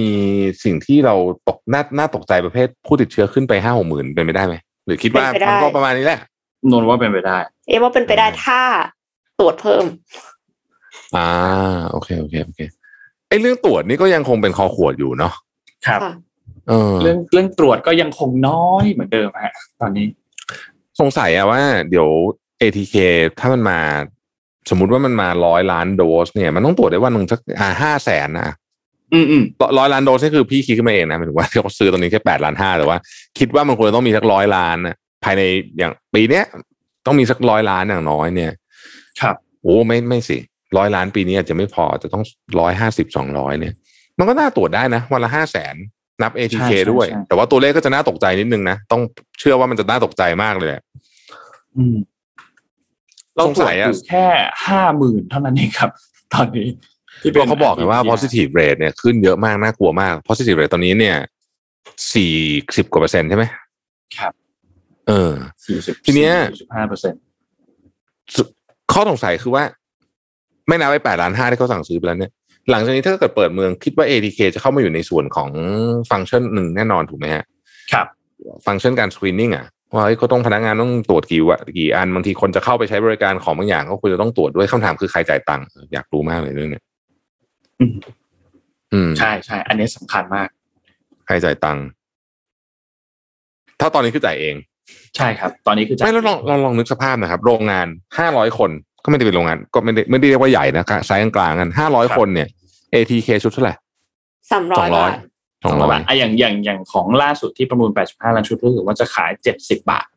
เขาไม่ขายเนี่ยนะอันนั้นอะหมายถึงว่าเขาขายองค์การบริษัทเจ็ดสิบาทอ่าแต่ว่าใช่เขาก็ใช่จะแจกใช่แต่ว่าพวกเราซื้อกันเองอะก็สองร้อยมั้งใช่ไหม200ประมาณห้าร้อยคนนี่ห้าสิบเดือนละแสนนะเอ้ยไม่ใช่เดือนละแสน ครั้งละหนึ่งแสนนะครั้งละหนึ่งแสนบาทสมมติกูตรวจวันจันทร์ก่อนเริ่มทำงานเนี่ยแสนหนึ่งละซึ่งตอนเนี้ย คือผู้ประกอบการก็ไม่ค่อยจะมีเงินอยู่แล้วนะครับ เออแสนหนึ่งแทบจะเป็นไปไม่ได้เลยอะนะก็ซึ่งซึ่งแสนหนึ่งนี่คือแบบมินิมัมด้วยนะณตอนนี้นะเป็นแบบ ใช่ถูกเลยนะก็ต้องรีบต้องรีบคิดเรื่องนี้แล้วจริง ๆ อันนี้เนี่ย ประเทศไทยในที่สุดต้องน่าจะต้องทำได้ไหมต้องตั้งคำถามว่าเราจะทำได้ไหมค่ะอืมครับ เพราะถ้าจะอยู่กันยาวเนี่ยมันก็คุ้มเหมือนกันนะที่จะลงทุนพูดอีกประเด็นหนึ่งนะครับ เรื่องวัคซีนที่ทำอยู่ทั้งหมดสองสามตัวเนี่ยสามตัวเนี่ยนะฮะเอ่อ ถ้าไม่ได้รับเงินสนับสนุนจากภาครัฐเขาจะเขาจะทำให้มันจบไม่ได้นะมอันนี้ อันนี้แต่ค่อนข้างจะได้รับการ confirm มาแบบนี้แล้วแล้วเงินมันเยอะไงครับมันเป็นหลักพันล้าน ประเด็นคืออย่างนี้ฮะน้องเอ็มรู้ใช่ไหมว่า ระบบการจัดซื้อจัดจ้าง ของครับของภาครัฐประเทศไทยอะ คือถ้าเกิดไม่สำเร็จ อะ คือถ้ามันยังไม่เสร็จอะ คุณไปลงเงิน invest แบบเหมือนที่เหมือนที่เอ่อ ven เอ่อ venture cap ไปลงเงินกับสตาร์ทอัพแบบเนี้ยเข้าใจว่าทำไม่ได้นะอืม ใช่ไหมถ้ามันมีข้อกำหนดนี้อยู่เนี่ย มันก็จะพันเป็นงูกินหางเงี้ย มันก็ไม่มีทางอะใช่ไหมว่าจะทำไงอะคือมันต้องมี หรือไม่ก็คือให้เอกชนออกไปก่อนเสร็จแล้วค่อย ค่อยทำซื้อ reimburse เนี่ยอะนะคะเออเอเอออแล้วอย่างนั้นเหรอหรือเปล่าได้สายป่านต้องยาวขนาดไหนเพราะว่าจำนวนเงินมันเยอะมาก เยอะมาก อันเนี้ยคิดว่าอาจจะต้องมีกฎข้อที่ผ่อนคลายเรื่องนี้นะแต่ก็คือต้องเป็นไปอย่างอย่างระมัดระวังมากๆนะครับ ไม่ใช่ว่าแบบว่าปล่อยฟรีก็คือต้องก็ก็คือต้องเป็นไปอย่างระมัดระวังเพราะไงก็คือเงินของรัฐนะคือคิดว่าวิวิธีการเดียวกันกับ ATK ครับ ก็อาจจะต้องทำเหมือนกัน คือถ้าเกิดว่าเราจะใช้กันไปอีกนานนานนานนานเนี่ยนะเพราะว่าดูทรงแล้วมันจะเป็นแบบนั้น เนี่ย เอ่อการผลิตในประเทศน่าจะเป็นทางออกที่ดีครับอืม ใช่ไหมใช่เพราะว่าพี่ว่ามันต้องใช้เป็นอย่างน้อยๆที่สุดที่ที่นึกออกเนี่ยต้องปีปีสองปีอะ